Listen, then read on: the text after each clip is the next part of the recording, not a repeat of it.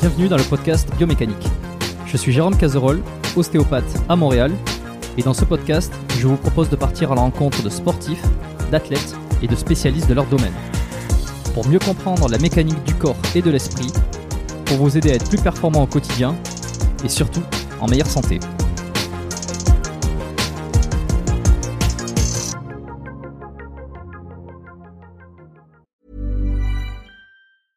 Jewelry isn't a gift you give just once. It's a way to remind your loved one of a beautiful moment every time they see it. Blue Nile can help you find the gift that says how you feel and says it beautifully with expert guidance and a wide assortment of jewelry of the highest quality at the best price. Go to BlueNile.com and experience the convenience of shopping Blue Nile, the original online jeweler since 1999. That's BlueNile.com to find the perfect jewelry gift for any occasion. BlueNile.com. Avant de démarrer l'épisode, j'ai une excellente nouvelle à vous annoncer. Ça avait été un carton la première fois. J'avais reçu énormément de messages de remerciements. Ils m'avaient fait confiance. Ils ont eu raison. Et moi aussi. Et du coup, on a décidé de réitérer notre collaboration. Alors, vous l'avez compris, Unae est de retour sur le podcast. Et grâce aux nombreuses commandes de la dernière fois, ben, je vous ai encore négocié une super réduction. Et cette semaine, vous avez droit à 15% de réduction sur toute la boutique Unae avec le code biomécanique 15. Et c'est encore une fois de l'inédit. Alors, pour ceux qui étaient complètement passés à côté la dernière fois, Unae, c'est la marque de compléments alimentaires de Julien Vénesson qui fait l'unanimité dans le paysage français actuel dans le domaine de la santé et de la longévité. Ce sont des compléments d'ultra qualité avec des ingrédients de la plus haute pureté et qui sont issus de l'agriculture biologique. Ils ont une charte qualité incroyable et tout est vérifiable sur le site internet. Alors l'été arrive, il est temps de faire le plein de compléments et si vous voulez être au top de votre santé avec les meilleurs produits du marché, eh ben c'est l'occasion rêvée pour le faire. Je vous recommande à titre personnel les oméga 3 en bouteille qui sont considérés comme les plus quali actuellement sur le marché. Si vous voulez améliorer l'aspect de votre peau, la santé de vos articulations et de vos muscles, il y a aussi le collagène éthique qui est issu de poissons sauvages et d'ailleurs qui est en passe de devenir un best-seller chez eux. Euh, recommande aussi le magnésium Omnimag, hyper important pour le sommeil et la récupération nerveuse et musculaire. Vous avez aussi la vitamine D3 qui avait été un carton la dernière fois et qui est considéré comme beaucoup comme le complément à absolument avoir euh, et qui a un rôle dans quasi toutes les sphères de votre corps. Et puis ils ont aussi plein de nouveautés. Il y a le multivitamine spécial ménopause, il y a le sommeil serein qui est une version améliorée de la mélatonine pour ceux qui ont du mal à bien dormir. Il y a aussi, euh, alors je les ai pas encore testés, mais ça a l'air d'être du lourd. C'est le biotique immunité et le biotique digestion pour booster votre système immunitaire et votre microbiote. Enfin bref, vous allez sur la boutique, vous regardez ce qu'ils proposent, vous vous régalez. C'est sur unae.fr, U-N-A-E.fr. La dernière fois, vous avez été des centaines à passer commande. Vous avez créé des ruptures de stock sur certains produits. Alors cette fois, bah, traînez pas. Et en plus, je vous rappelle que vous avez 15% de réduction avec le code biomécanique 15. Ils ne font quasi jamais des réductions aussi importantes vu la qualité de leurs produits. Alors c'est le moment d'en profiter. La promotion, c'est cette semaine uniquement. Ça se termine ce dimanche, le 12 mai. Alors profitez-en un max et faites-moi vos retours. Et maintenant, place à l'épisode. Voilà, je pense qu'on va être bon. Aujourd'hui, grand moment, puisque je suis avec Stéphane Edouard. Je suis très content, même si malheureusement, bon, je ne peux pas te voir, mais je t'entends et c'est déjà un privilège. Donc, euh, bonjour Stéphane, officiellement sur le podcast. Bonsoir, bonsoir, bonjour, bonsoir. L'heure sur Internet, c'est très relatif. Oui, exactement. Bon, alors tu connais un peu le podcast, tu m'as dit euh, que tu avais entendu... Euh, oui, je te disais que avec celui avec Antoine Fambonne, c'était pas le celui dont je, propulserai peut-être euh, le plus. Euh, mais t'en as écouté quelques-uns quand même, donc euh, tu vois un ah, peu de quoi on parle. Tu tacles tes invités à l'antenne, toi. Alors... non, non, je tacle pas les invités, je tacle l'épisode. Tu, tu, te le permets parce que tu habites, loin. Hein. Si tu habitais à 500 mètres, tu réfléchirais avant de les tacler. Non, je suis pas. Je, je, non, non, je suis pas inquiet. Je, tacle pas du tout Antoine Fourbod parce que j'aime beaucoup ce qu'il fait, j'aime beaucoup ce qu'il dit. Non, je tacle plus l'épisode. Je pense que euh, l'épisode, je l'ai fait à un moment qui était pas, qui était pas formidable. Les sujets que j'ai amenés n'étaient peut-être pas les bons. Donc tu vois, je, suis dans la capacité aussi de ramener le truc un peu à, à des trucs que j'ai mal fait.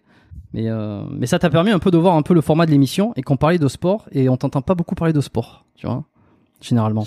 Euh, non, parce que ça, ça sort de mes prérogatives et que j'ai quelques règles dans la vie. J'en ai pas 50, mais j'en ai trois ou quatre. Et l'une d'entre elles consiste à ne pas s'ériger en expert de quelque chose quand on ne l'est pas. Voilà. Ça ne veut pas dire que j'ai pas d'opinion dessus. Ça ne veut pas dire que j'ai pas une pratique physique. Euh, J'imagine que tu me donneras l'occasion d'en parler, mais euh, je n'ai strictement rien à dire sur le dilemme d'Oron, d'Opla ou deadlift. Donc je vois pas à quel titre je me ramènerai ma fraise mmh. sur le dilemme d'Oron, d'Opla ou deadlift. Voilà. Et, et, je pense que si tout le monde s'appliquait la même règle, eh bien la confusion euh, de ce monde euh, se calmerait bien vite. Voilà. Mmh, ok, bah déjà c'est, euh, je ne peux que être d'accord. alors débat d'Oran, d'eau plat, d'eau ceci, d'eau cela, c'est vrai que ça a fait pas mal parler dans le milieu du, fitness. Mais tu vois, j'ai envie de t'amener aujourd'hui peut-être, alors sur toi, ta pratique personnelle, qu'est-ce que t'as apporté? Sport, tu sais que tu fais de la boxe aussi. qu'est-ce que ça t'a apporté en termes de discipline, en termes d'impact? C'est ancien et j'ai capitulé. Voilà, je l'avoue humblement. Euh, je suis arrivé à, comme comme je pense, euh, un certain nombre de, de professions euh, sédentaires, intellectuelles, qui se sont laissées appâter par. C'était une tendance. Hein, c'est parti de Fight Club. Ensuite, ça a essaimé par quelques intellectuels tendance de droite qui pratiquaient la boxe. Et puis en fait, on est plusieurs à être arrivés dans un, à un niveau un petit peu frustrant qui est que tu n'es plus, tu en fais quelques années, tu n'es plus débutant, euh, mais à un moment il faut passer dans le grand bain, c'est-à-dire que dans le cours, euh, dans le cours de ceux qui font semblant, tu t'ennuies, et quand tu passes dans le cours de ceux qui ne font pas semblant, eh bien euh, tu prends des nions, tu saignes, tu as mal à la tête, tu te fais traumatiser, et, et en fait, bah, tout simplement, à un moment, tu te rends compte que la plupart de ceux qui t'entourent, euh, sans aucun dénigrement de ma part, mais en fait, ils ont peut-être moins à perdre le lendemain parce qu'ils ont moins à réfléchir. Et le problème, c'est que tu réfléchis pas quand tu pisses le sang ou quand euh, tu as un hématome euh, au front ou que tu un, un acouphène dans l'oreille parce que tu as pris deux trois crochets d'un mec de 100 kilos. Parce que je fais 90 kilos, donc en fait, moi, je suis avec les plus lourds. Euh, donc si tu as déjà fait un sport mm. de combat, tu sais que la technique c'est gentil, mais il y a aussi le poids qui compte. Donc en fait, moi je prenais des nions de mecs qui faisaient 90, 95, 100, 110, 120 kilos. Et donc quand tu as le tympan, je vais pas dire percé parce que je ne mens jamais, ça serait exagéré. Mais quand tu as un acouphène ou le nez qui pisse le sang ou l'oreille qui bourdonne et que tu dois réfléchir le lendemain à gérer ton entreprise et à produire des contenus, tu le fais beaucoup moins bien. Voilà, donc euh, je ne vais pas euh, je n'ai plus parlé de boxe depuis des années parce que tout simplement j'ai arrêté et j'ai arrêté parce que j'ai un niveau bâtard, j'ai un niveau euh, trop bon pour les débutants et pas du tout assez bon pour les euh, euh, les garçons bouchés et les chauffeurs livreurs de 120 kilos qui, qui, qui, qui qui à balles réelles. Voilà, ça c'est la vérité et j'aimerais l'entendre plus souvent aussi hein, parce que c'est le bon ton de prétendre faire de la boxe, mais en fait, on sait jamais le niveau des gens et euh, ils ont jamais de bleu. Moi, je, je mm. montrerai, je, te fournirai quelques images de, de mon visage tuméfié si tu veux les montrer dans ton podcast. On n'est pas en direct là. oui, ouais, je mettrai en lien. Non, non, on n'est pas en direct. Non. Bon, mais je te, je te mettrai euh, deux trois images. Moi, je sais ce que c'est et euh, fondamentalement, c'est pas drôle et euh, j'ai d'autres antagonismes, j'ai d'autres combats dans la vie à mener que celui de me faire euh, tuméfier par des euh, chauffeurs-livreurs euh, d'immigration récente de 120 kilos, si tu veux. Bon, dit comme ça, effectivement. Bon, ok, bah, tu vois, je savais pas que tu avais arrêté, parce qu'il me semblait avoir vu dans un, de tes contenus qui était pas si vieux, parce que je, je regarde un peu ce que tu fais là, je regarde régulièrement ce que tu fais depuis, depuis quelques années. Il me semblait que tu avais dit que tu faisais de la boxe, mais tu vois, je savais pas que tu avais arrêté, donc au moins c'est officiel, pour les raisons que tu as, as évoquées j'ai commencé par la boxe taille parce que j'ai plus un physique de boxe taille. Hein. Je fais 1m94, 90 kg, donc j'ai plus un physique de boxe taille euh, avec des grands mmh. segments. Euh, tous les tous les coachs m'ont dit grand segment, grand segment, allonge, etc. Euh, je me suis euh, cassé le tendon d'Achille droit en 2011, donc je suis passé à la boxe anglaise parce que les coups de pied j'avais du mal. Et euh, je, je t'apprendrai rien en disant que voilà, il y a une espèce de pas de retenue, mais il y a un côté un peu plus aérien dans la boxe taille et dans l'anglais ça tape, ça tape, ça tape et là on revient à, mon explication précédente, j'ai j'ai capitulé. Voilà, soit par ennui dans le cours euh, dans le cours de ceux qui font semblant, soit euh, par euh, par oui par par absence peut-être de ouais par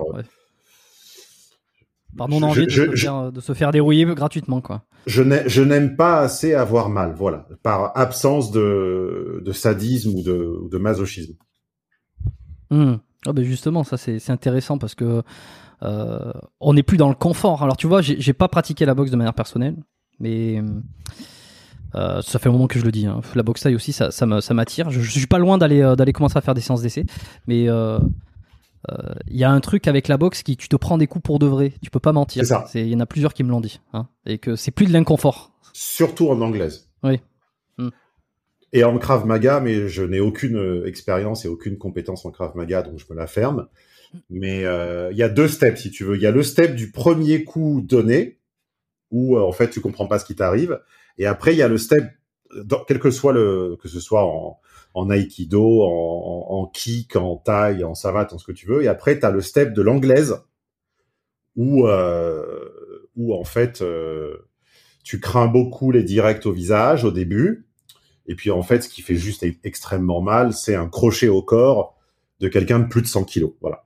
Et là, euh, là, tu réfléchis en te disant quelles sont mes priorités, qu'est-ce que je gagne à m'infliger ça, est-ce hmm. que euh, les jours de convalescence derrière, est-ce que j'arrive à les transformer en une forme de résilience supplémentaire ou est-ce que je souffre euh, comme un connard?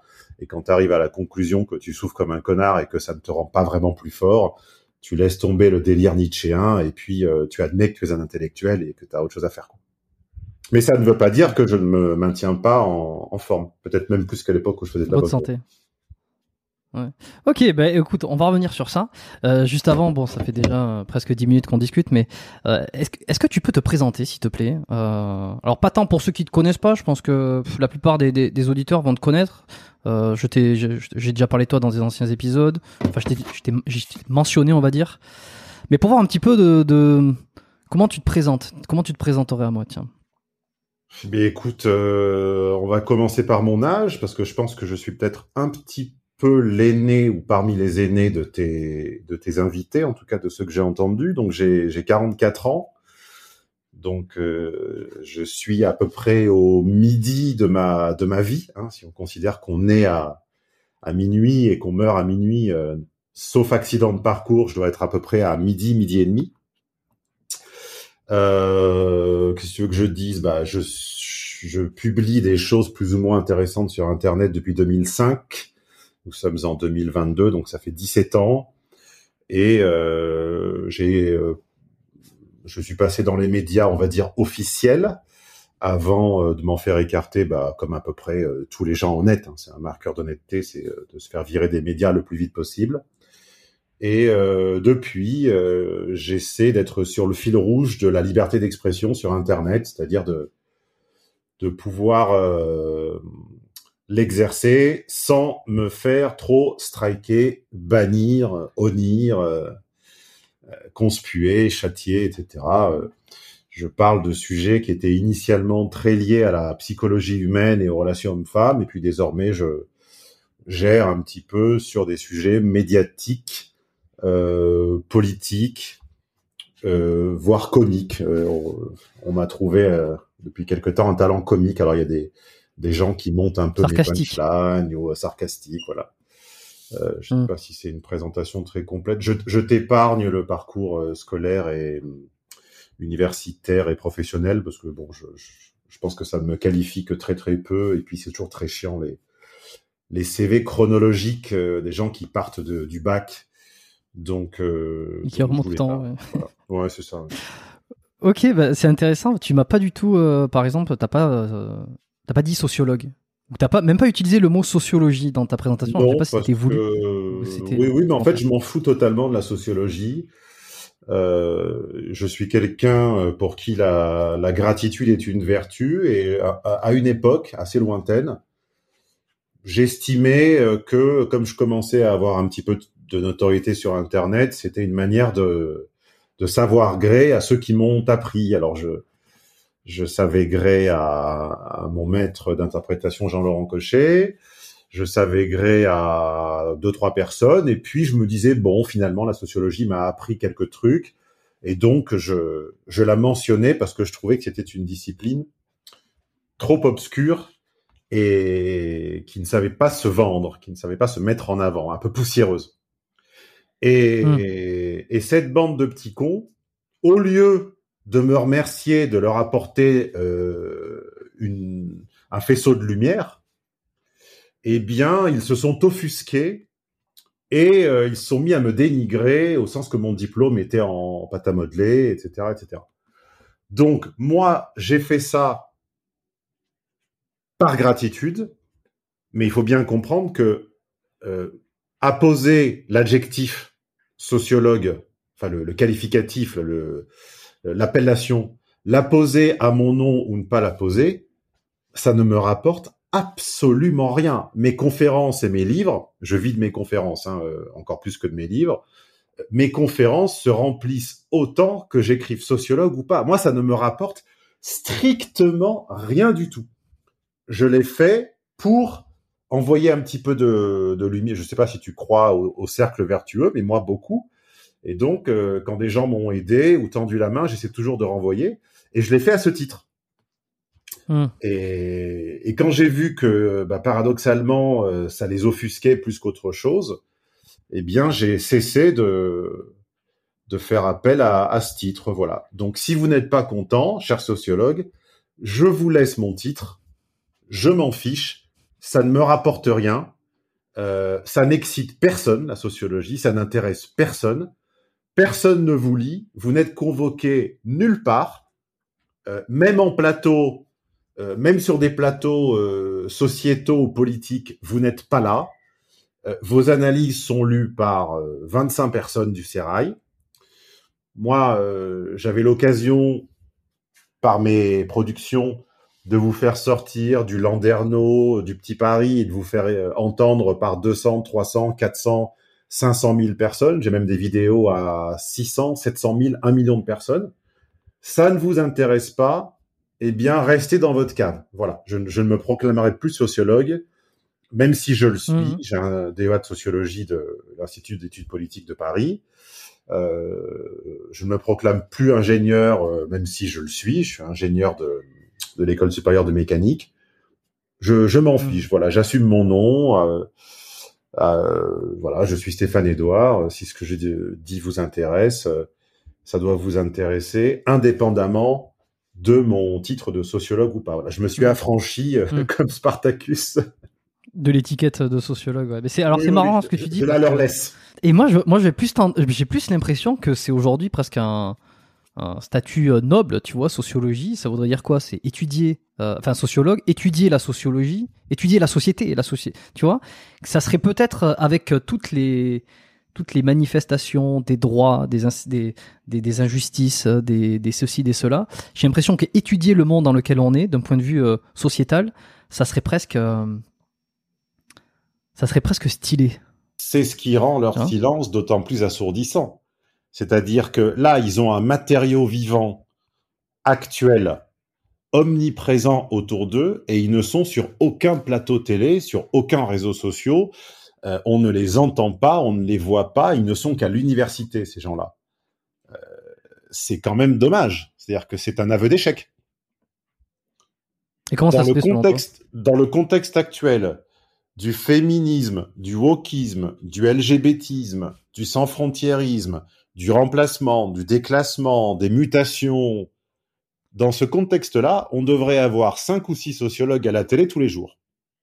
On en a zéro.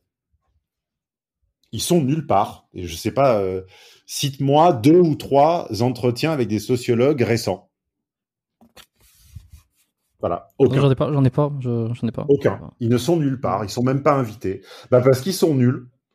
Ils sont nuls, ils sont pas bons, ils se sont assis sur leur complaisance, ils se sont confis dans leur certitude d'universitaires, euh, ils se sont euh, fait des gorges chaudes, des petites, euh, des petites doctorantes qu'ils arrivaient à se taper assis sur leur prestige, parce que c'est comme ça que ça se passe dans les centres de recherche. Hein. La, la, la, science pure, éthérée et qui expie tous les désirs physiques, ça n'existe pas. Hein. Un centre de recherche, c'est c'est des doctorants et des sachants, et les sachants trouvent ces doctorants, comme partout. Eh bien, euh, voilà, ils n'ont pas su euh, rendre leur discours audible. C'est aussi un talent de se rendre audible, de s'adapter à son à son auditoire, à son locuteur, de savoir changer de registre de langage, de savoir être plus ou moins dans le dans le champ lexical, plus ou moins verbeux. Et je sais apparemment mieux le faire qu'eux, puisque quand j'ai un message, j'ai 500 000 personnes qui m'écoutent, et quand ils en ont un, ils ont 50 personnes qui, qui lisent leur livre. Donc, euh, hmm. puisqu'ils ne puisqu'ils veulent me retirer ou ou euh, a posteriori ne pas m'accréditer comme un des leurs, qui reste dans l'obscurité, ça m'est égal en fait, ça, ça ne change rien. Encore une fois, euh, c'était pour vous faire plaisir, mais tu sais, il faut jamais couvrir de cadeaux quelqu'un qui ne vous en sait pas gré. Hein. Ça, c'est valable en couple, c'est valable au travail, c'est valable partout. Hmm. Et alors, tu vois, tu dis que toi, tu reçois beaucoup de beaucoup de messages lorsque tu fais des contenus. Euh, alors, tes contenus, ils sont ils sont à euh, comment? C'est-à-dire que tu essayes d'éviter de, te faire censurer, par exemple. Donc, c'est qu'il y a des réactions. C'est vrai que quand on regarde un petit peu ta chaîne YouTube, là où tu postes euh, le plus, c'est sur ta chaîne YouTube euh, Stéphane Edouard. Euh, tu as aussi une, chaîne YouTube études de cas. Euh, ça clive. on est obligé, on est obligé de se dire, putain, qu'est-ce qu'il doit prendre en commentaire? Qu'est-ce qui... Alors, en commentaire sur YouTube, on les regarde un peu, ça va. J'ai l'impression qu'il y a quand même beaucoup de tes abonnés qui ont euh, qui, ont de, qui ont de la réflexion. S'ils sont pas d'accord avec toi, j'ai l'impression qu'il y a une construction dans le dans l'argumentaire, dans la critique. Mais euh, tu dois recevoir des tas de critiques sur euh, sur Instagram. Tu dois ah, recevoir pardon, Jérôme, je te demande de, de bien vouloir meubler 20 secondes. Il faut que j'aille faire un truc urgent. Je reviens tout de suite. Donc je, je te laisse meubler ta propre émission 20 secondes, j'ai confiance en toi. Ah bah merci, si Stéphane Edouard a confiance en moi, je suis rassuré. Alors ben, je vais meubler euh, très simplement, si vous êtes tombé sur ce podcast, hein, euh, que ce soit sur YouTube, que ce soit sur euh, Apple, sur Deezer ou quoi que ce soit, moi ce que je vous recommande c'est déjà d'aller regarder un petit peu ce qui se fait sur les autres épisodes, parce qu'aujourd'hui je reçois Stéphane Edouard, très content de l'avoir sur le, sur le podcast, il m'a été demandé de nombreuses fois, et je pense pour être honnête, j'ai voulu le recevoir avant même qu'on me le qu'on me le mentionne en suggestion. Euh, donc je suis très content de pouvoir échanger avec lui. Si ça vous plaît, allez regarder un petit peu ce qui se fait si vous connaissez pas l'émission. Et si vous êtes content euh, d'avoir cet épisode, ben, n'hésitez pas à le mentionner euh, sur les applis avec une petite note, une petite évaluation en vous abonnant au podcast. comme ça, tout le monde est content. Je suis de retour. Bon, ben voilà, on est quasiment sur un timing parfait. J'avais d'autres trucs à dire sinon. Hein. J'ai l'habitude des fois de, venir meubler. Ah, tu sais, j'ai animé des podcasts avec mon ancien, euh, comment on l'appelait-on, le surnommé le directeur de la publication, qui était un titre honorifique. On a animé quatre ou cinq saisons de podcast, donc euh, crois-moi, on a meublé. Surtout quand les invités se désistaient à la dernière euh, minute. Hein tu dois en avoir vu des comme ça aussi. Ça, arrive. Alors ça arrive. Alors ça m'arrive pas souvent, pas trop souvent, mais effectivement ça m'arrive. Mais souvent ce sont des reports plus que des annulations. Les seules annulations que j'ai eues, en général, j'en parle pas trop dans les épisodes parce que c'est pas mon but d'aller taper sur qui que ce soit. Mais effectivement, il y en a certains qui sont un peu dans le collimateur, dans mon collimateur, comme on dit. Euh... Enfin bon, c'est comme ça. Qu'est-ce que je, euh, te demandais, euh, je te demandais, oui. Alors ça, ça, ressemble à quoi à peu près euh, les messages de, Stéphane Edouard. Est-ce que c'est 50% de gens qui, euh, qui te disent que tu es formidable, que ce que tu dis est d'une justesse et d'une réalité absolue Et est-ce que 50% c'est, je sais pas, peut-être le camp opposé, entre guillemets, du progressisme, du wokisme, tout ça, qui te disent que tu as tout faux, que tu rien compris et que tu es, euh, euh, en retard, que, en retard sur tout? Le non, c'est plus 80 80 20 ou 85 15 que 50 50 mais ça dépend. 85, tu as raison, et 15 euh, hors de ma vue, comme dirait euh, une petite euh, petite beurette rappeuse. mais en fait, tout dépend du lieu de la rencontre. Quand le lieu de la rencontre est virtuel, quand c'est sur Twitter, quand c'est sur Instagram, quand c'est sur quand c'est sur TikTok, quand c'est sur YouTube, les 15% sont véhéments. Donc ils, ils, ils, ont tous envie de me gifler. Ils ont tous envie de me, de me faire disparaître, ils ont tous envie de me faire un croche-pied, ils ont tous envie de me, de me, de me, de, me rayer de, de, de, leur existence. Ils, mhm. voilà. ils sont tous très véhéments, ils sont tous dans le défi. Dans le réel, personne n'est dans le défi, et dans le réel, soit ils ferment leur gueule, soit euh, je n'ai que des félicitations. Quand, quand, quand je marche dans la rue en France, euh, je suis reconnu. Euh, 5 à 10 fois par jour, et c'est 100% d'encouragement. Donc, ce qui veut dire soit que les rageux se font profession de rager uniquement en ligne, un petit peu comme dans le, tu sais, la vidéo euh, virale des chiens qui hurlent autour d'un portail, et puis dès que le portail s'ouvre, tout à coup, ils ont oublié pourquoi ils étaient là. Soit ça veut dire que les gens, en fait, sont porteurs d'antagonisme, mais dans la vie réelle, ils se, ils se, ils se la ferment. Hein. Ce, qui, ce, qui, ce qui, à mon avis, est assez conforme à la réalité. Euh, euh, N'importe quel restaurateur te dira que quand il demande un retour à un client, il a toujours la même chose, tout va bien. Et puis quand il lit les, mmh. les notes, eh ben le client qui disait que tout allait bien il y a 10 minutes euh, laisse un 3 étoiles, un 2 ou 3 étoiles sur 5 avec quelque chose qu'il aurait très bien pu expliquer sur place. Donc euh, là, je n'invente rien, j'enfile des perles, mais c'est vrai que quand tu essaies de présenter quelque chose de quelque chose de, d'intimement passionnel, quand tu essaies de le dépassionner, de le mettre à distance et d'en rire, bah, tu te prends déjà, tu te fais déjà des ennemis qui sont euh, bah, tous ceux qui n'arrivent simplement pas à se distancier du sujet, voilà, qui sont euh, qui, qui, font un avec l'actualité, euh, ceux qui vont dans le sens du vent, ceux que je sais plus qui appelait les, les, feuilles mortes, être dans le sens du vent, et c'est une vocation d'une de feuilles mortes, voilà. Mais je suis pas le seul, et il y a bien pire que moi, donc mmh. euh, pour l'instant c'est supportable et je ne m'en je ne m'en plains pas. C'est le revers de la de la notoriété. Voilà, c'est un prix à payer. Mmh. Bon, moi, je m'en cache pas. Euh, j'aime ton contenu. J'aime les idées que tu défends. Euh, je vais pas faire le, classique en disant euh, je ne suis pas d'accord sur tout. bon, c'est pas la peine. il y a, beaucoup dit ça. Alors, je ne suis pas d'accord sur tout, mais je. Bon, il y a quand même pas mal de choses dont je suis d'accord et je pense que et, aussi comme tu dis, tu choisis tes sujets. Donc, peut-être les, les choses que tu dirais dont je ne serais pas en accord, tu n'en parles pas sur la chaîne. Oui, mais l'intérêt euh, et une des raisons pour lesquelles j'ai accepté ton ta proposition, c'est que comme contrairement à toi, je pense que le recouvrement d'audience est plus faible que tu que tu penses. Je pense que nos, nos audiences sont quand même assez dissemblables. Euh, et comme ton approche est beaucoup plus euh, euh, physique, sport et épanouissement personnel au sens large, ça va me permettre de hum. d'aborder des sujets que je n'aborde pas chez moi parce que les miens sont très pragmatiques et dès que j'ai tenté de mettre un doigt de pied dans l'ésotérique, euh, je les ai perdus en fait.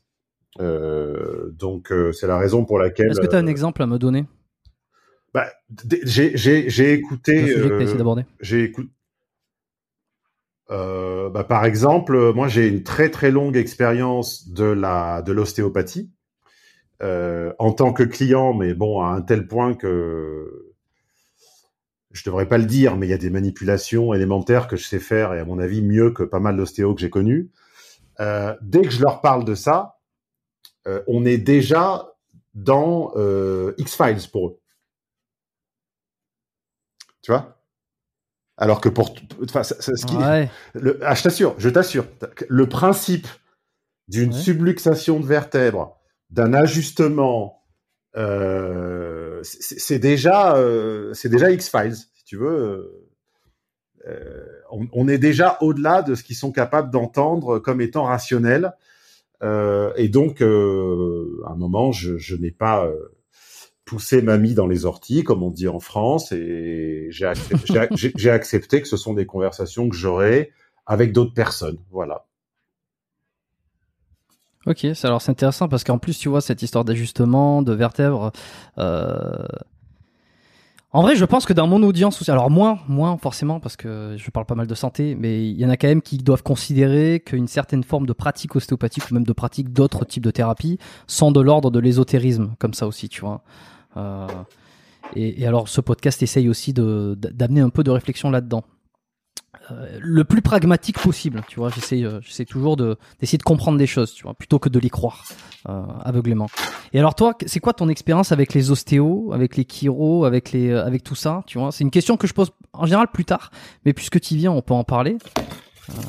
Ben, alors, Qu'est-ce que moi, t'apprécies Pourquoi, euh, Pour quelle raison tu t'as consulté? Alors, en fait, il y a un angle d'approche, euh, on va dire global, que j'aime bien adopter quand, quand quelqu'un a une existence, on va dire, un peu longue, parce que c'est sûr que tu parles à quelqu'un de 20 ans, sachant que de 0 à 3 ou 4, c'est un nourrisson, et de 5 à 15, il essaie vaguement de se tenir debout. En fait, tu n'as que 5 ans, ou tu n'as que 3-4 ans, on va dire, d'expérience quasi adulte. Quand tu parles à quelqu'un de 45 ans, il y en a, euh, il y en a 25 minimum, voire 30. Et un angle d'attaque que j'aime bien, c'est de partir des, de ce qui n'a pas fonctionné, c'est-à-dire des incidents de parcours, de ce qu'on appelle les pierres d'achoppement ou les pierres de touche.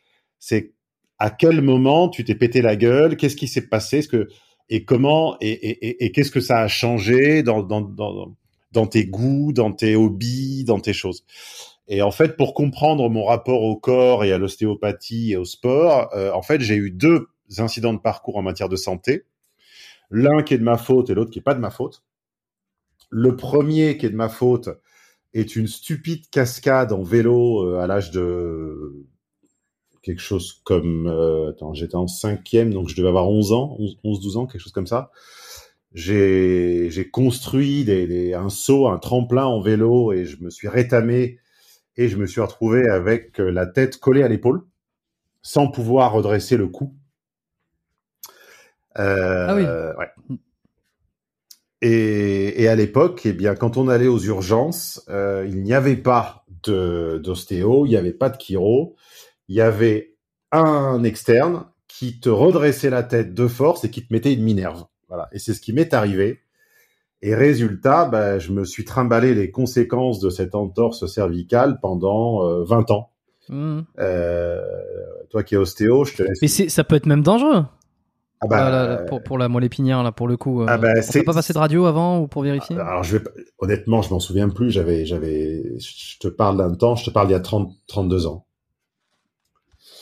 Euh, peut-être, peut-être qu'il y a eu une radio, je me souviens plus. Ce que je sais, c'est que je suis entré aux urgences avec l'oreille collée à l'épaule, sans pouvoir redresser la tête. Ok? Et que je suis sorti des urgences avec une minerve et la tête toute droite, et c'est tout. En me disant, bah, attends un moment, et puis, euh, et puis, euh, la Minerve va comme par magie euh, tout tout absorber, tout résoudre. Voilà. Et, donc ça, c'était le premier événement. et voilà. Et je donc j'ai j'ai eu une entorse. Alors on m'a pas précisé à l'époque où j'étais trop petit. Je pense qu'on on devait être sur du C5, C6, C7, quelque chose comme ça. Et je me suis coltiné les conséquences de cette entorse cervicale pendant pendant une vingtaine d'années. Donc c'est ça a commencé par une névralgie, ce qu'on appelle une névralgie cervico-brachiale, c'est-à-dire une sensation de nerf irrité qui descend dans le bras avec lequel j'écrivais et j'utilisais la souris. Raison pour laquelle j'ai appris à écrire, à utiliser la souris du bras gauche jusqu'à ce que ça passe. Et ensuite, euh, ça m'a Hmm. Et oui, et ça m'a donné également des. Et oui, c'est pour, ça qu'on te voit sur la vidéo que t'es. euh, j'ai toujours cru que t'étais gaucher à cause Non. de ça, parce que sur tes vidéos, tu utilises la main gauche. Oui, je suis droitier. Euh, je suis droitier de naissance, mais j'utilise la souris de la main gauche pour pour euh, pallier à cette euh, à cette névralgie liée à cette entorse. Et ça m'a donné au- aussi beaucoup de, enfin une certaine faiblesse au niveau de la de la troisième cervicale qui que qui se raidit extrêmement souvent. Et quand je raidis ma troisième, je compense avec mes dorsales. Et quand je compense avec mes dorsales, je me retrouve avec un semblant de sciatique, voilà, euh, qui n'est pas une vraie sciatique structurelle. C'est simplement que quand ma troisième cervicale arrête de faire son job, euh, je compense avec le bassin. J'ai une jambe courte, et quand j'ai une jambe courte, j'ai un début de sciatique. Voilà. Et ça, ça m'a valu, pour le comprendre, de fréquenter euh, entre mes 14 ans et mes 34 ans, peut-être euh, 20 ou 30 ostéos, peut-être plus, peut-être 40.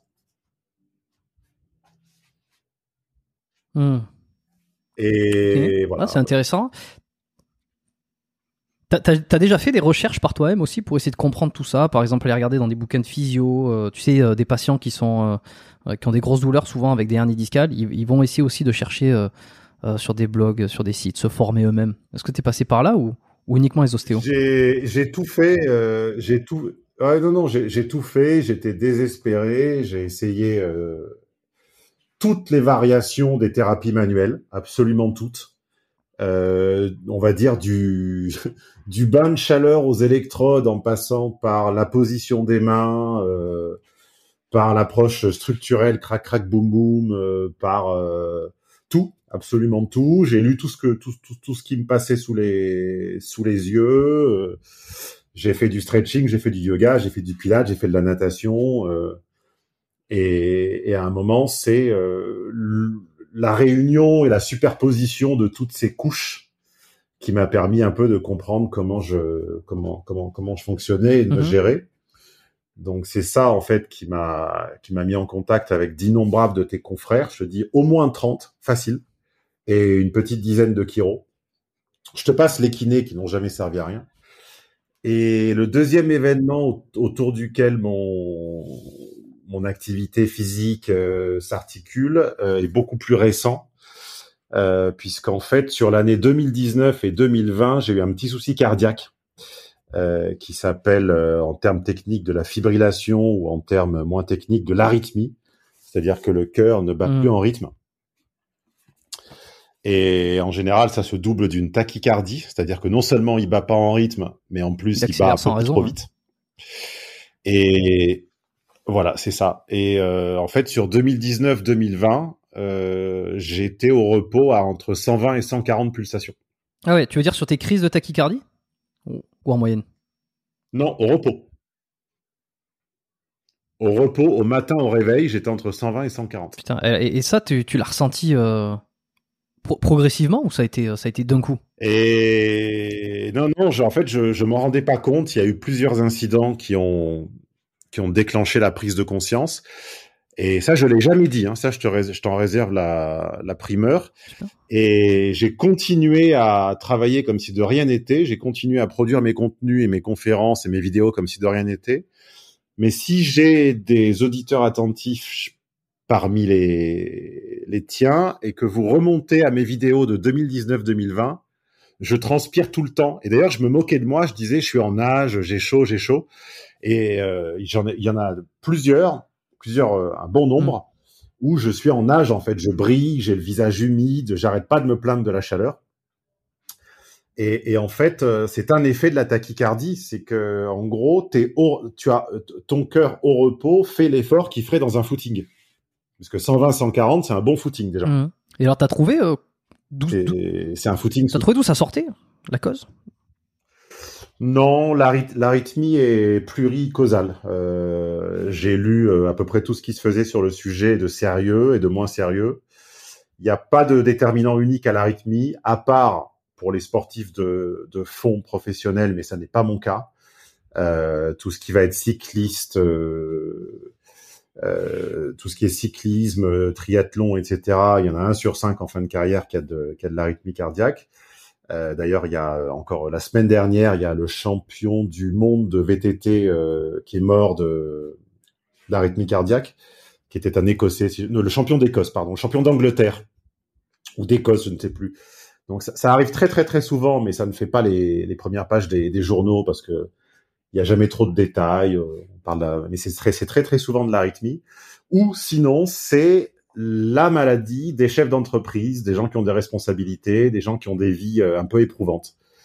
Et ça a plusieurs conséquences assez chiantes. Euh, la première étant que tu es tout le temps fatigué, la deuxième étant que tu transpires tout le temps, et la troisième étant que, euh, bah, comme tu le sais, puisque tu, tu, es dans l'univers du sport et tu reçois d'innombrables sportifs, tu sais que quand tu fais du cardio à haute dose, qu'est-ce qui se passe?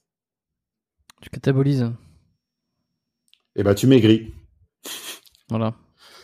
Et, ce qui est, ce qui est, pas, pas, plus mal, hein, si tu veux. Euh, mais toi qui fais 1m80 plus non, mais moi, 90, 90. Voilà, moi je, je, suis, je suis déjà ectomorphe. Et donc sur 2019-2020, euh, en fait, j'ai perdu 10 kilos puisque je faisais un footing toutes les nuits, quoi. C'est-à-dire, je dormais et je me réveillais en nage comme si j'avais fait un footing. Et je suis arrivé à 80 kilos au lieu de 90. Et à quel moment tu as décidé de. Enfin, tu, l'as remarqué et que tu as décidé de, consulter, par exemple, ça? Euh, alors moi, je ne l'ai pas remarqué. Je, je, suis assez dur au mal, euh, ce qui, ce qui d'ailleurs me fait rire quand je lis des commentaires de haters où je serais une espèce de princesse. Tous ces gens ne savent rien, donc euh, j'ai pas consulté. Je me disais tiens, c'est bizarre. Euh, si je maigris, je dois manger plus. Si je transpire la nuit, bah, j'ai qu'à dormir avec une couette plus légère, etc. Et pendant des vacances d'été, il y a eu une canicule en 2019 Enfin, c'était la première de la série de canicules, la récente. Et j'ai décidé de me faire des douches froides. Et en fait, le choc thermique eau froide canicule m'a déclenché des, des, énormes battements cardiaques, comme si mon cœur explosait. Ah et là, je suis allé aux urgences. Ah ouais. Donc, euh, je sais que chez une certaine frange de tes auditeurs, la douche froide assez, assez fervent euh, adeptes, je, suggère toujours à tout le monde de faire sa propre expérience, d'y aller doucement et de ne pas suivre aveuglément les courants. En tout cas, moi, je l'ai suivi et le cœur a pas aimé du tout parce que déjà qu'il était à 130, 140, je te laisse imaginer avec une douche froide euh, matin et soir, ça s'est pas du tout bien passé. Et je suis allé aux urgences, ça n'a pas été détecté. On m'a même dit que je j'embarrassais les urgences. Et donc, je suis reparti pour un an de, pour neuf mois ou un peu, un peu moins d'un an de, à ce rythme-là. Euh, ce qui explique que quasiment, enfin, on me croit ou on me croit pas, hein, mais bon, moi, euh, j'ai un dossier d'opération, je sais, de, je sais, je sais de quoi je parle, j'ai une cicatrice, ce qui explique que toutes mes prestations de fin 2019 et tout 2020 sont très mauvaises. Euh, je suis notamment passé chez dans une grosse émission de télé en France, chez Cyril Hanouna en 2019. C'était à minuit. Pardon? T'as pas le droit de citer le nom? Parce que je, je, vois, hein, t'en avais fait une vidéo en plus. Si, si, si. Euh, oui, oui, l'émission s'appelait euh, Touche pas à mon poste ou Balance ton poste. Balance ton poste. L'émission d'Hanouna, tout, tout, tout, le monde connaît. Et, et j'ai été extrêmement mauvais, j'étais en dessous de tout. Mais il faut savoir que euh, c'était au pic de la de l'arythmie, de la tachycardie, que l'émission, euh, j'ai dû passer vers 23h30 et qu'en fait c'était une époque où je m'endormais à 22h de fatigue en fait.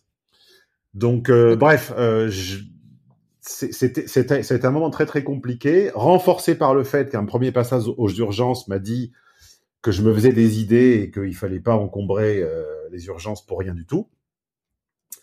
Et heureusement, heureusement, heureusement, en décembre 2019, euh, euh, mon club de sport euh, en Italie m'a réclamé un certificat médical pour euh, prolonger mon ma cotisation. Et en allant faire le certificat médical, on m'a fait un, un, électrocardiogramme. Et là, on m'a dit, vous ne rentrez pas chez vous, vous allez aux urgences tout de suite. Voilà. Ok, c'est là qu'ils se sont rendus compte. Bon, t'as dû être sous traitement assez vite, quoi. Et là, ça a été, là, ça a été diagnostiqué. On m'a mis sous traitement, mais ça n'a rien changé. Donc, euh, tout début 2020, j'étais sous bêta-bloquant et, euh, et, mmh. anticoagulant. Donc, euh, il y a quelques vidéos de 2020 où j'ai pas la pêche du tout et en fait, je l'ai jamais dit, mais j'étais sous bêta-bloquant. Donc, je vous encourage à essayer. Vous allez voir ce que ça fait. C'est pas drôle. Et bah, ça calme, hein. ça ralentit. Ah, ah, oui, ça, ça ralentit bien. D'ailleurs, ça donne des. Bien. Ça, ça, ça, diminue l'afflux sanguin au niveau des extrémités, donc ça, ça te rend les, les mains facilement euh, froides, les, les, mains et les pieds froids plus facilement. Euh, je, je m'en souviens pas. Je, je m'en souviens pas. Et, et donc, euh, j'avais un traitement de deux mois avec, à l'issue des deux mois, bah, une opération si le traitement changeait rien. Et je devais être opéré le 16 mars 2020, sauf que le 12 mars 2020, qu'est-ce qui est arrivé? Le premier confinement. Hmm.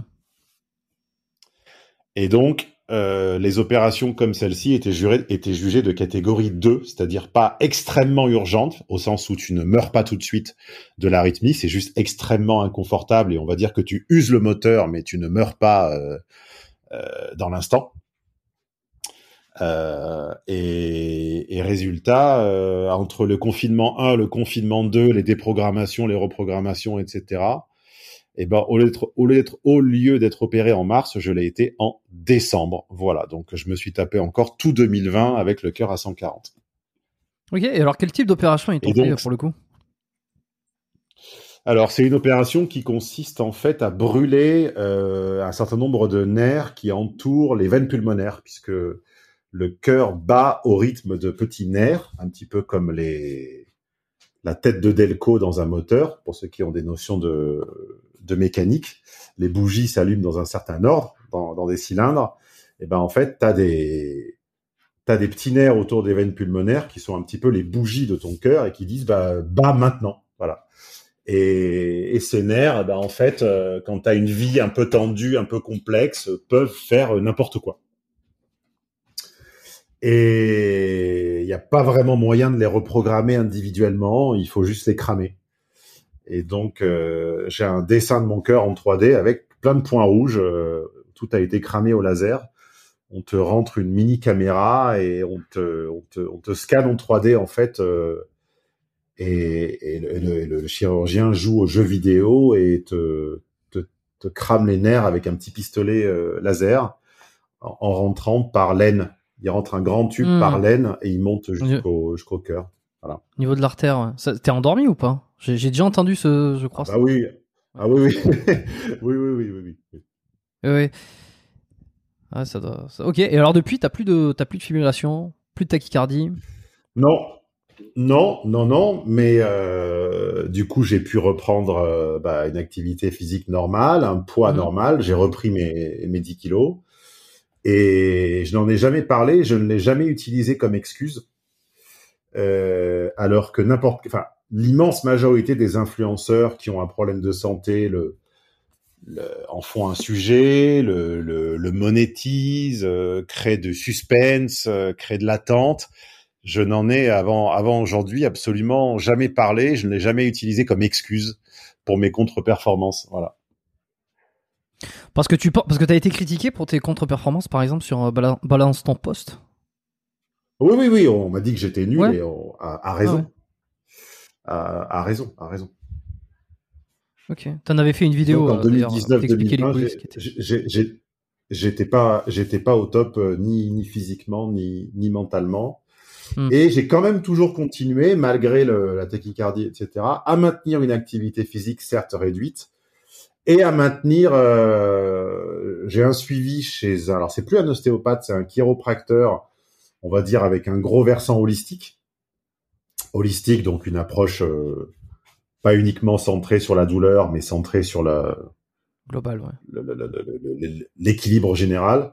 Et j'ai toujours maintenu. Voilà, ça, j'ai toujours maintenu. Euh, je me suis penché euh, d'autant plus sur les compléments alimentaires euh, qui favorisent l'activité euh, cardiaque, etc. Donc, les, les, ce sont ces deux événements, l'entorse cervicale et l'arythmie, la, qui finalement sur 45 ans sont pas beaucoup. Il y a des gens qui ont bien, bien, bien, bien pire que ça mais qui ont structuré mon approche du médical, du paramédical, du holistique, euh, du complément alimentaire, du médicament, etc., etc.